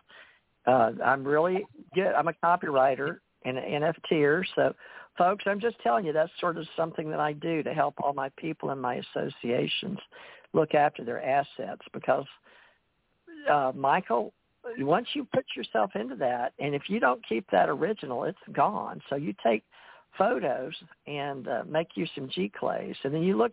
If you want to do original, that's fine, but you put it into the proper into our digital networking system, you know. And then I told you that model of a 16 by 20, just say six dollars. Now you have to add plus 300 after you do how many square inches. So let's say that you should have done a 12 by 20 or they want a bigger one. But just use that. So six dollars per square inch, plus the three hundred for the material. That's for the canvas, the oils, clean up everything. But a lot of artists, you know, they just uh, they use the starving artist, whatever it costs them plus their time times two. Now, folks, that's the wholesale cost from the artist if he chooses to let go. That's the minimum of three hundred dollars, which most starving artists do. And I imagine Michael's been accused of selling them that. I heard through the grapevine, Michael, that you may be starving selling them at 300 Oh, believe I'm me, I'm not selling. I'm not getting that. I'm not getting that much out of them.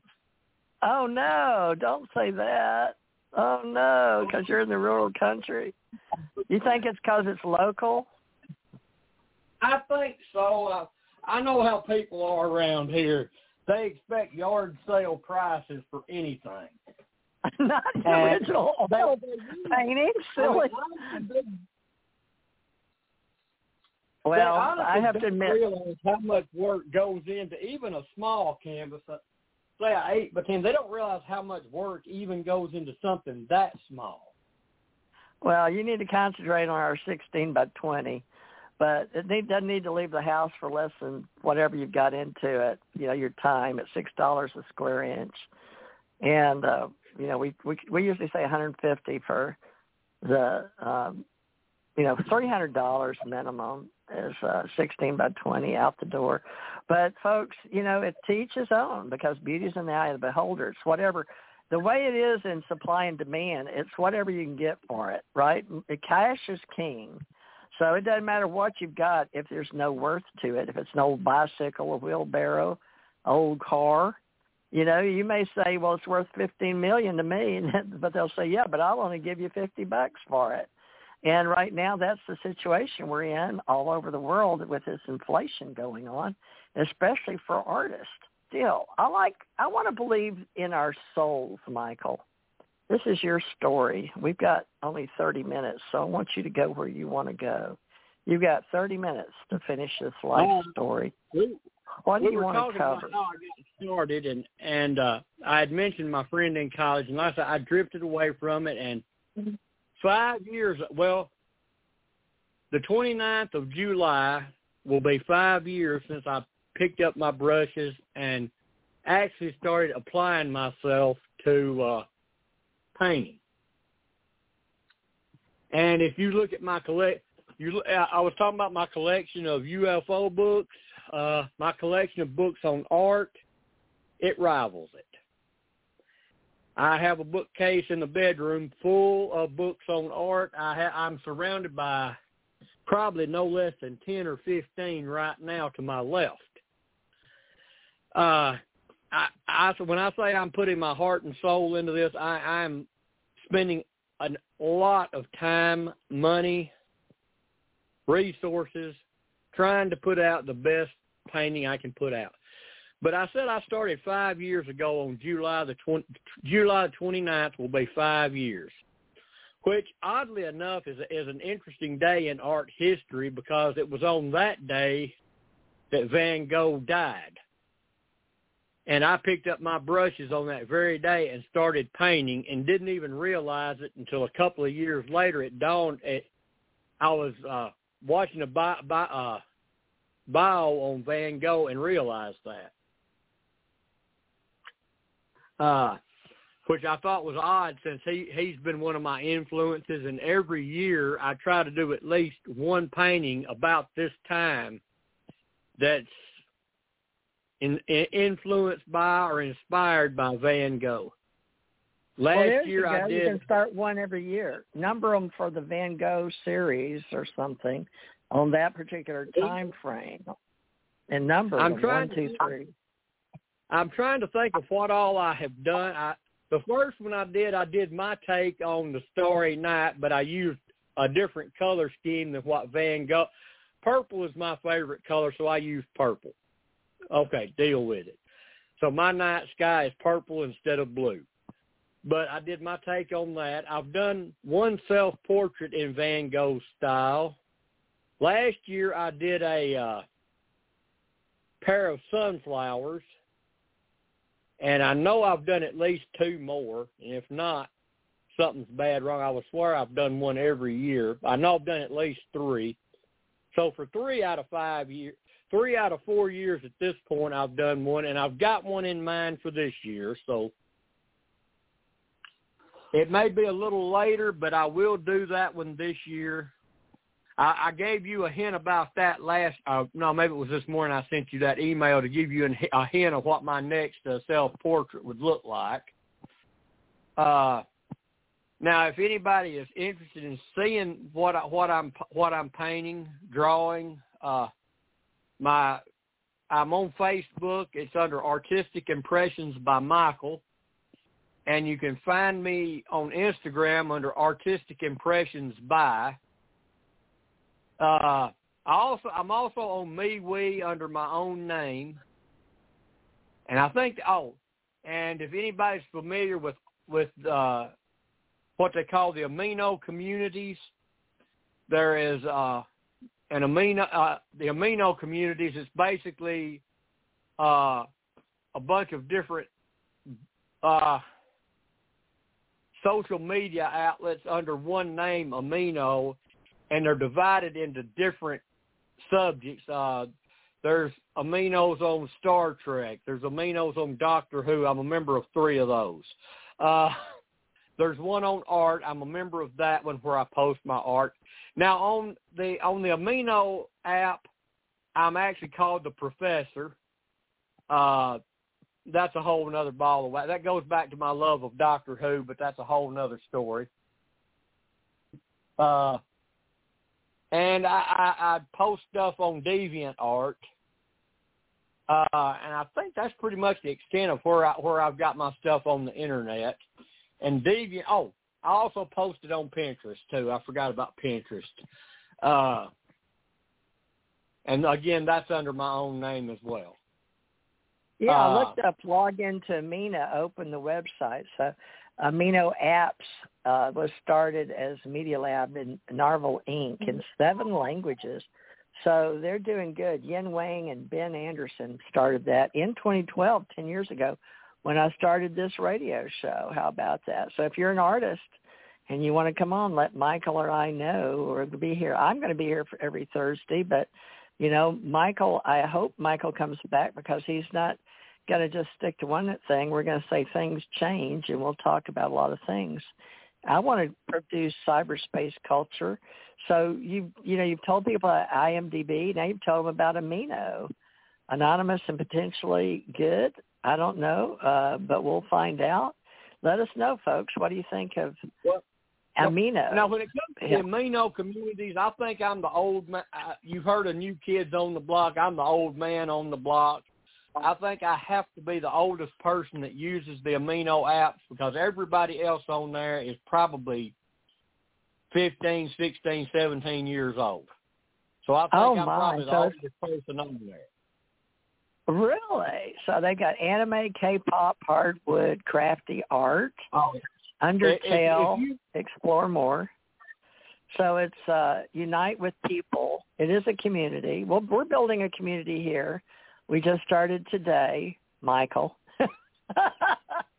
we hope we know we've we've been working on this ten years. Well, I'm just slow. It's only been me, folks, but I've had a lot of great people in social media building our uh, integrative medicine and our metaphysical community and our art and culture world class events around the world. So we're all working together as artists and you know visual and performing artists, and we have speakers and orators. And tomorrow night we'll have Jan Aldrich with our UFO Association talking about scanning all the old clipped newspapers. They collect all that. But you're interested right now in your community of art, and art is freedom, but it's also something we can do and we can make our own, and we're all in a community as co-creators out there, folks. So let me know if you're doing visual and performing art. Uh, we do audio and video here but you know we want products and we're gonna i'm opening up a mass press uh i guess you could say it's like amino uh but it's going to be for books and uh artists and musicians. Now they have over almost a million followers alone uh on amino amino apps amino so they don't need our help. We need theirs. So we're just starting so mine is going to be Max Press, and I've got ACO Club, got ACO TVP for anybody making videos, and we got ACO Press Club for our artists and journalists. So Amino was acquired by Media Lab. Oh, they just got bought out, and that we hope someday that we'll sell out too. But we're a community. Yin Wang and Ben Anderson, and now they sold it by to Media Lab. So uh, 2021, how about that? So when they bought them out, they didn't want the uh, owners involved anymore, so they're no longer involved. So 2012, Wang and Anderson came up with an idea for a convention-like community because they were going to anime conventions in Boston, Massachusetts. So they took what they released, their apps on K-pop, photography, allowed fans and subjects to chat freely on Amino. So there you go. Their growth became 1.65 million of seed funding and had a union venture. Seed investors include Google Ventures, SV Angel, Box Group. And so how about that? So I like the history. I like the story.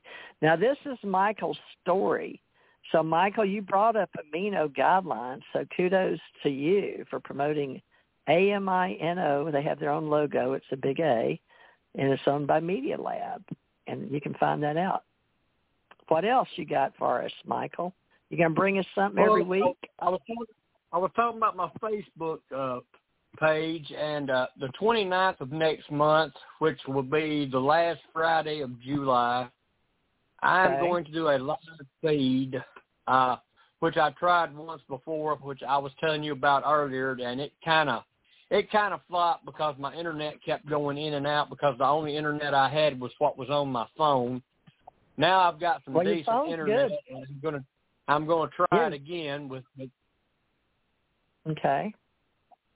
Well, now tell us how you do that. Have you done that? Tried it? But what do you do? Let people know. So this is something they can do a live Facebook, and I see them on YouTube all the time. But my people on YouTube, I'm a YouTuber, folks. I've got hundreds of, if not thousands, of videos out there on all my clubs. You know, Ace Folk Life, uh, Psychic Channel Network. But I'm going to put Michael out there on at least 165 channels. I'll go and put him on one, and then I go.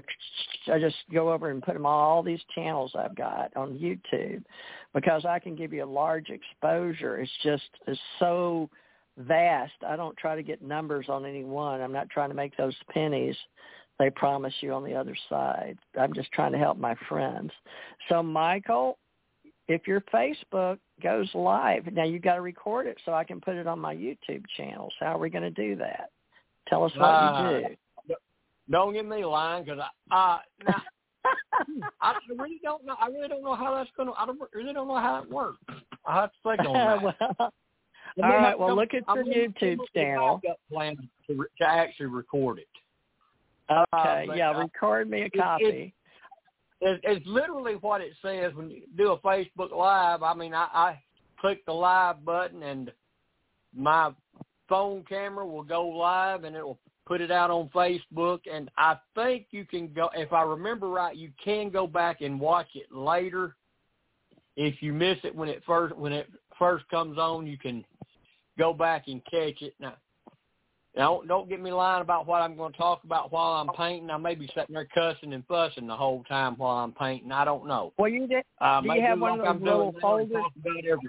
It's okay. You you know we can do this every week, but we should advertise the people that you want to share their software apps or whatever you're doing for social media free, because open source information is how everybody does their self exposure. Just like you're going, Facebook is free, but once it's out there, folks, it's open source. So my husband would never put his out there because that was how he made his money was doing artwork. But he learned for the government and the government and in the universities, they couldn't use artwork due to copyright. So he would have to be commissioned in Tennessee and uh, Kentucky and Indiana, Ohio, all up in that area. And uh, the university guys, if they were doing old warriors or something, they couldn't even teach because of copyrights. So they would commission my husband as a pen and ink to draw the uh, warriors of the old time and use them. It, it's very strange. I, I've learned a lot in art from my husband and his commission work by the universities.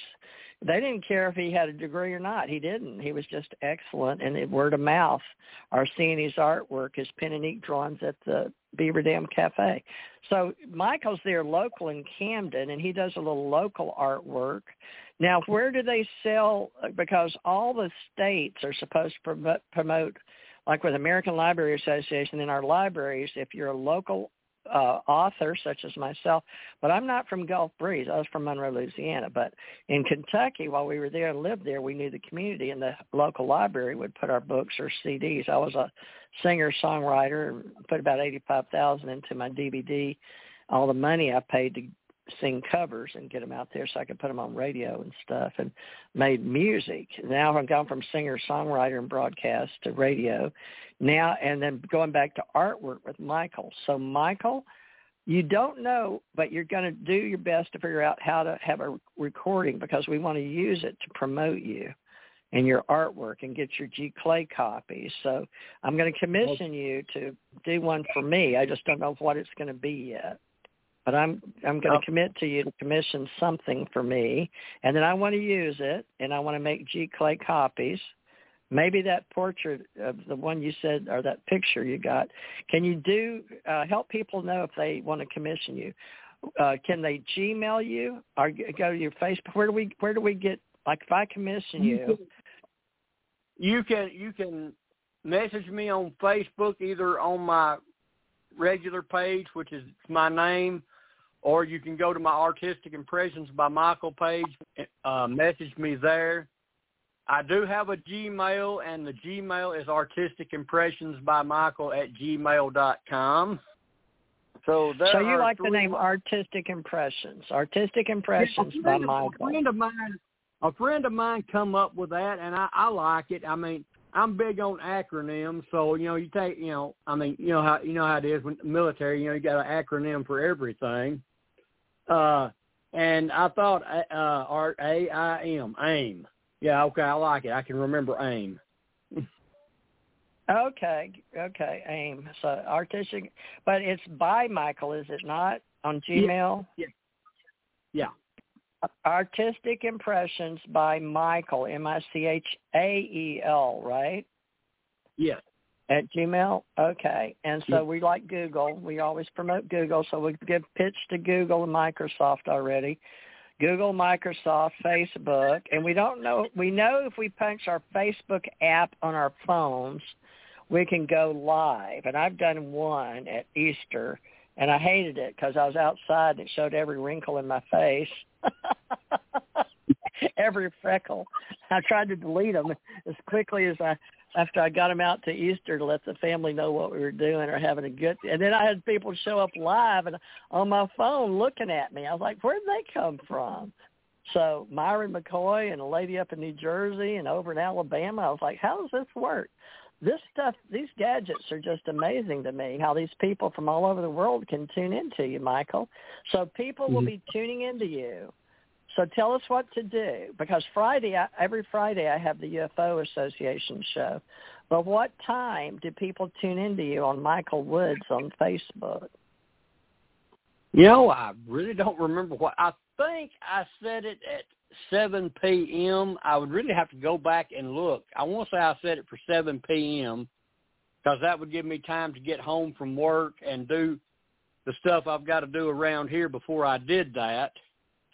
But then it dawned on right. but then today, today I got the bright idea, why don't I just take a vacation day that day? That way I can get all my stuff done in the morning. So I may actually move that time.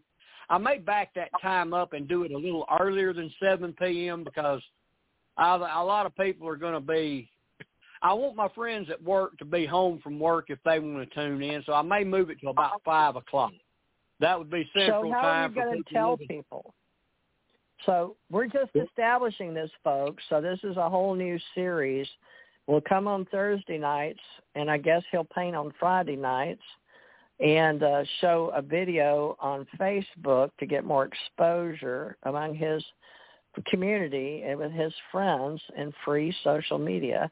Now, what about Instagram and TikTok and Twitter and Pinterest? I do all those and Tumblr there's a lot more out there, you know, Reddit. There's all kind of ways to market yourself in social media. It's all free. So it just well, depends on where the audience is and where your friends on, you built. I was on Twitter for a while, but I got where I I just I really just didn't care for Twitter. So I don't I don't even uh, my page may still be there, but it hasn't. I haven't posted anything new to it in probably about three years. Well, what so, you do is you make make yourself a link to what you make, like I do my radio. I just punch a button for you and me on my radio, and it goes right to Twitter. You know, anything I do has an app connected, and it just goes to the little all my radio shows, everything is syndicated to Spreaker and Stitcher and iHeart, Spotify, all these places. They all do it for me because I've, you know, through 10 years, I've gone out and put my name of my TJ Morris ET radio and syndicated myself for years and years. Mm-hmm. But with you on Facebook, a lot of individuals in our group, our ACO club, ACO Society. The whole thing about my ACO Association is to educate people. So we have Education Research Association, Community Online Press, Press, and our artists, visual and performing like Michael. And we like to help you get the word out. So Michael's going to do live off his phone, and he's. Are you going to set it in a little tripod to face your artwork? Is that what you're doing? Yeah. Facing yeah. Your, you got a little tripod yeah, or some kind of hook that was another shortcoming the last time I did a Facebook Live. I really didn't have a good way to keep my phone steady and focused on the artwork. Now I think I can. And now I think I've got I've got it worked. I'm gonna have to get back there and mess with it and look and see where to set everything so it can get the artwork and hopefully yeah. There's the these little the bitty tripods. Go to Walmart and oh, tell I, them you're what you're and get your tripod, oh, or you can get like camera tripod. I've got I've got one. I've got a I've got one now. I picked up at a consignment okay. shop. It was like ten bucks. I mean, I picked it up and it it's it's pretty good. I just got to work out the logistics of where to put it to get a pick, get the painting and not the rest of the junk back there in my quote unquote studio slash laundry room. Yeah, well, you can put up a sheet like most people do. I, you know, uh, and on Skype. Plus, we have green screens. Plus, if it's close now, you know, we're using all these backgrounds to look like we're in space and things. When I do videos, I put up different backgrounds, right, for people. So I'll be I'll start doing a live video for you in the future. Oh my goodness. Let me that's a meeting coming up I have to be in. Oh gosh. But anyway, uh, what we have to do, I've got science of consciousness going on and we have that in uh, Tucson and other places. So I do AI too, folks, not to mention UFO Association. We do higher consciousness. I've got advanced consciousness and of course art, culture, education, science, technology, engineering, math. But Michael is helping me celebrate 10 years in June of 2022. So Michael, it's been a pleasure. You've still got a few minutes left, and I want to know what you want to share because now we know you're going to go live weekly. Hopefully you'll come back here on Thursday. Well, I don't know that I'll be, uh, now, are you talking about live here or live on Facebook? I don't know Friday. If you do Thursday, then Friday you can do your show if you come back here next Thursday, we do live, but then see, then we have a product. Then we have a recording, oh, yeah. and I take that and give you a link, and you can market it anywhere on your Facebook, on your wherever wherever you promote yourself, Instagram, any you know any selfie. But what you do is you take the link, and it links back, and the recording that we made today, oral report, is stuck in New York, right? In the oh cloud. yeah, Thursdays are Thursdays are fine. Yeah, it may be it may be Thursdays. I may be back there painting while we're talking, but I can do that. So. Yeah, and we can do a live recording with Zoom or uh there's all kind of ways. I use Skype because it's free and it's easy and uh but I like to see your face and talking. And uh all, also we've got all those uh, you can you need to make you a big picture of all those uh or make it where you do you know how to take those pictures in your computer of the different poses of you? But uh you can learn how to do that on your computer if you oh, want yeah, me to I've help got, you I've, help I've you got, I've got a photo collage app on my phone so. Cause but I, do you know how to do it on your computer? To show slide or do a presentation, a webinar? There's all kind of things we can help you do and learn how to do. Of course, that's up to you, but I have artists that do that too. And then you can show your artwork, but you can take a picture. How about you make us a photo collection between now and next week and number each one that you have since you have a pod tripod for your phone and take us a real good close up with your camera. Well, it's free, and show us and let's number your collection. You know, your oldest first. You have what's the oldest painting in your collection that you still have as original artwork? I, I still have the first one I did. Well, then we should be able to see one. how much you've advanced. I have the first one I did, and I have one I did uh last year. Sh- uh, well, doing the, the, that very thing, showing what how, how I had how my work had changed in the four years at the time since I had started painting. Good. Okay. So, well, that's good. Uh, I had one gentleman that had so many around the world in different countries. We couldn't even get his family. He's 86 and been teaching art too, like you do on you know video. I've got him on one of my YouTubes teaching, but uh, he's very famous, Jack Rutherford, I think, Jack Rutherford. But uh, anyway, he's a world traveler, 80 some odd, still doing artwork. Hmm? I was gonna say I've got a friend on Facebook. He's I forget exactly how old. He just had a birthday. I want to say he's ninety six. His name's Jack Faragasso out of New York, and he's mm-hmm. been doing art for he's been doing art for a long time. And I got to looking at some of his artwork, and it I realized I have some books here at the house that has his artwork for covers. Oh wow! Amazing. Well, you need to have him on the show. well, yeah, we like to meet people like that. Get their numbers and catalog them. He is a great artist. I, I love how, his work. Well, how many do you have with you, starving artists? Five years in the making of uh, you know going in. how many did you not sell? How many did you not sell? How's that oh, in your collection? No, I probably have about 75 to 80 percent of everything I have painted. I'm I'm looking at one, two, three, four, five, six, seven, eight, nine, ten, eleven, twelve, thirteen, fourteen, fifteen, sixteen, seventeen, eighteen, nineteen, twenty, twenty-one, twenty-two, twenty-three, four, five, about fifty right here. If I walk yeah. in the bedroom, if I walk in the bedroom, here's three, four, uh, five in the bedroom.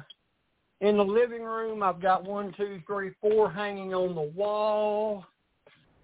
Uh, let's see. Well, we got five, enough six, to we got enough nine, to really 10, set up a good four. Michael Woods collection. Hundreds. Uh, yeah, we'll yeah, start one through a hundred. Most of the stuff. Most of the stuff I have painted is still here in the house. Well, then number them one through a hundred. Make you a list, and let's photograph them with your phone. And then we'll get, you know, we're going to get you a good Giclée with a good equipment. So I'll need you to see the closest. Uh, in California, they found one within like a like a big, you know, where to go get a Giclée printing in LA. Or they're in LA area, but with you, you may have to drive to Memphis or Nashville I don't know. It could maybe it could be one thirty miles within. But Giclée, look up Giclée planning, printing, and see what you got to do. And uh, let's get you numbered and, and get yours as a series. Memphis, I've, I've got a connection down there, so. Okay, G I C L E E, folks, is what we're doing, and then we're going to do. If he wants to do non fungible tokens, we're going to get Michael to be up on NFTs for our new, we're going to take, in PayPal, we're taking not only U.S. dollars, but cryptocurrency now.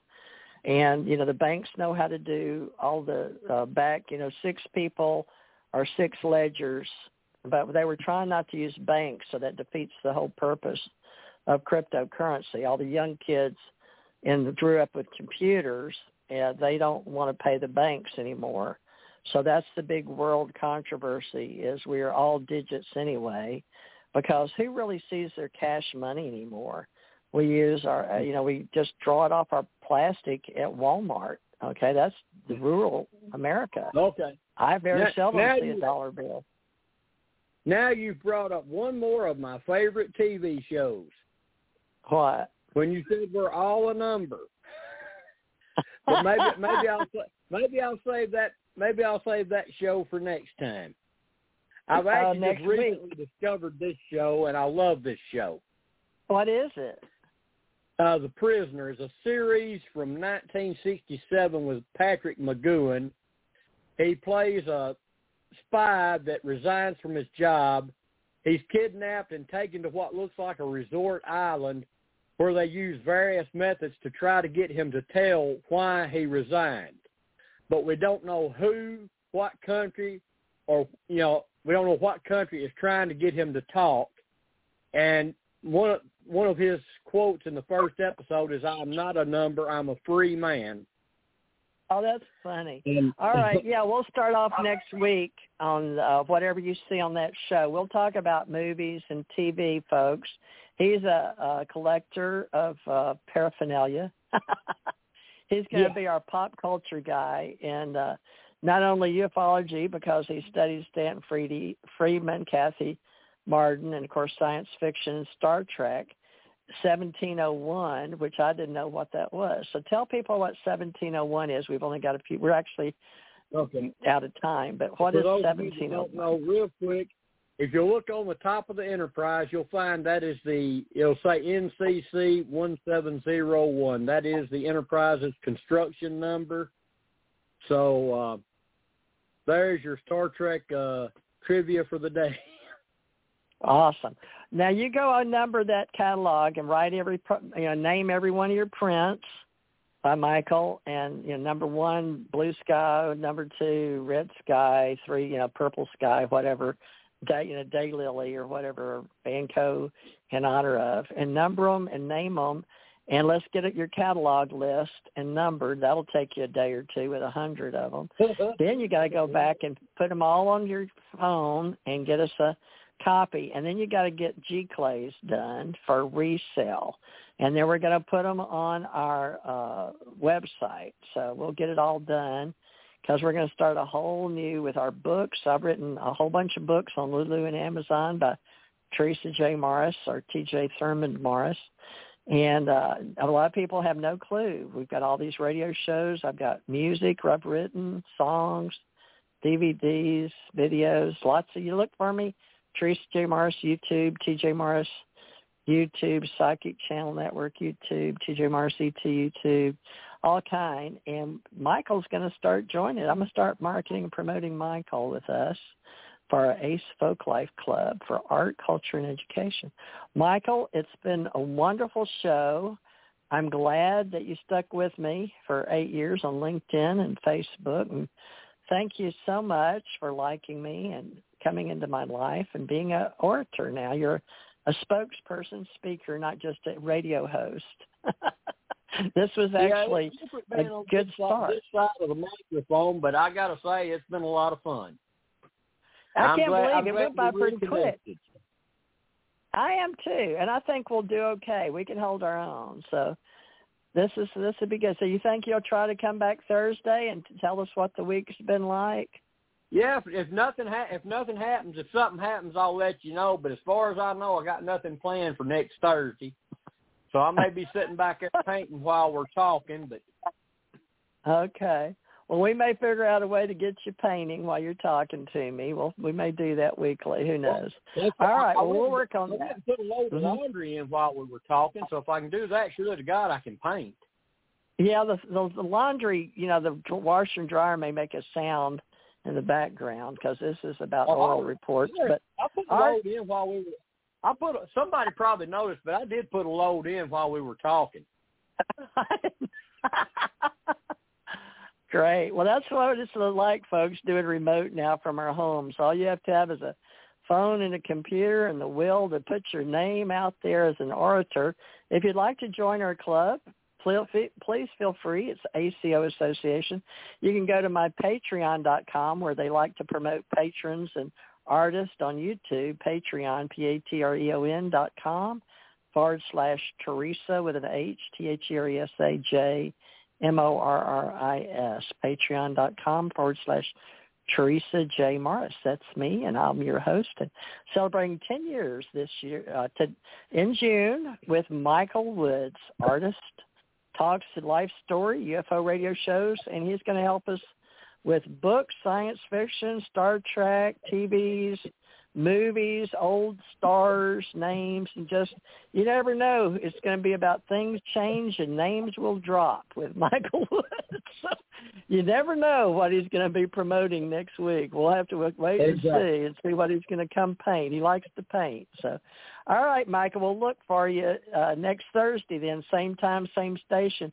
Yeah, I need you to have a sign off like with the Lord willing and the creek don't rise or something like that. You got any Southern saying you can make them up or get us a oh, thought for the week? Good.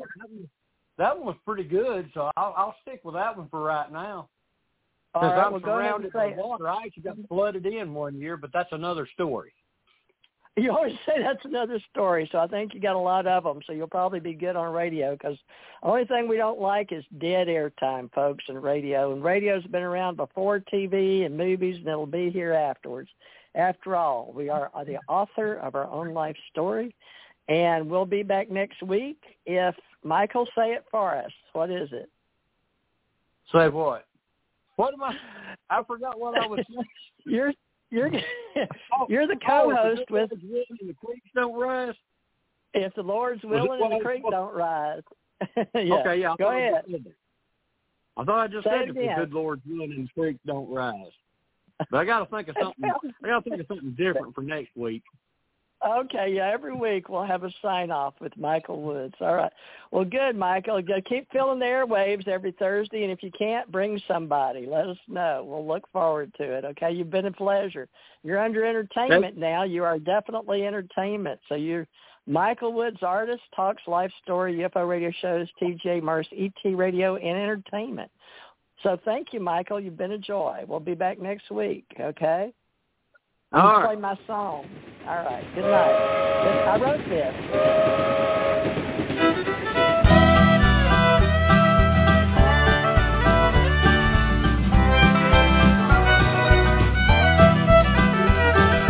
Bluegrass trains are coming. I say the bluegrass trains are coming from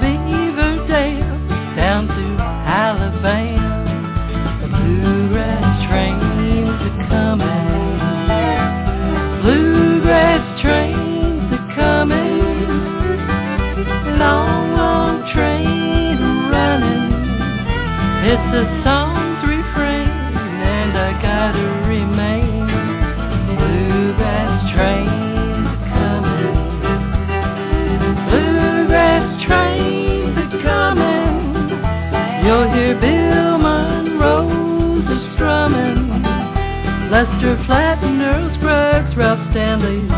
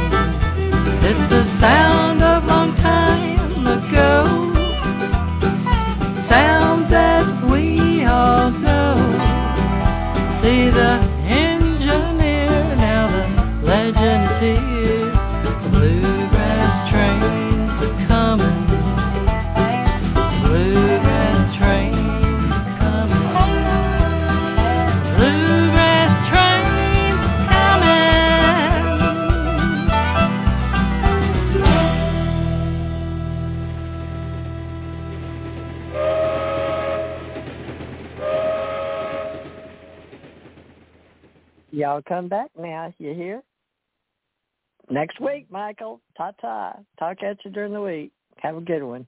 All right. All right.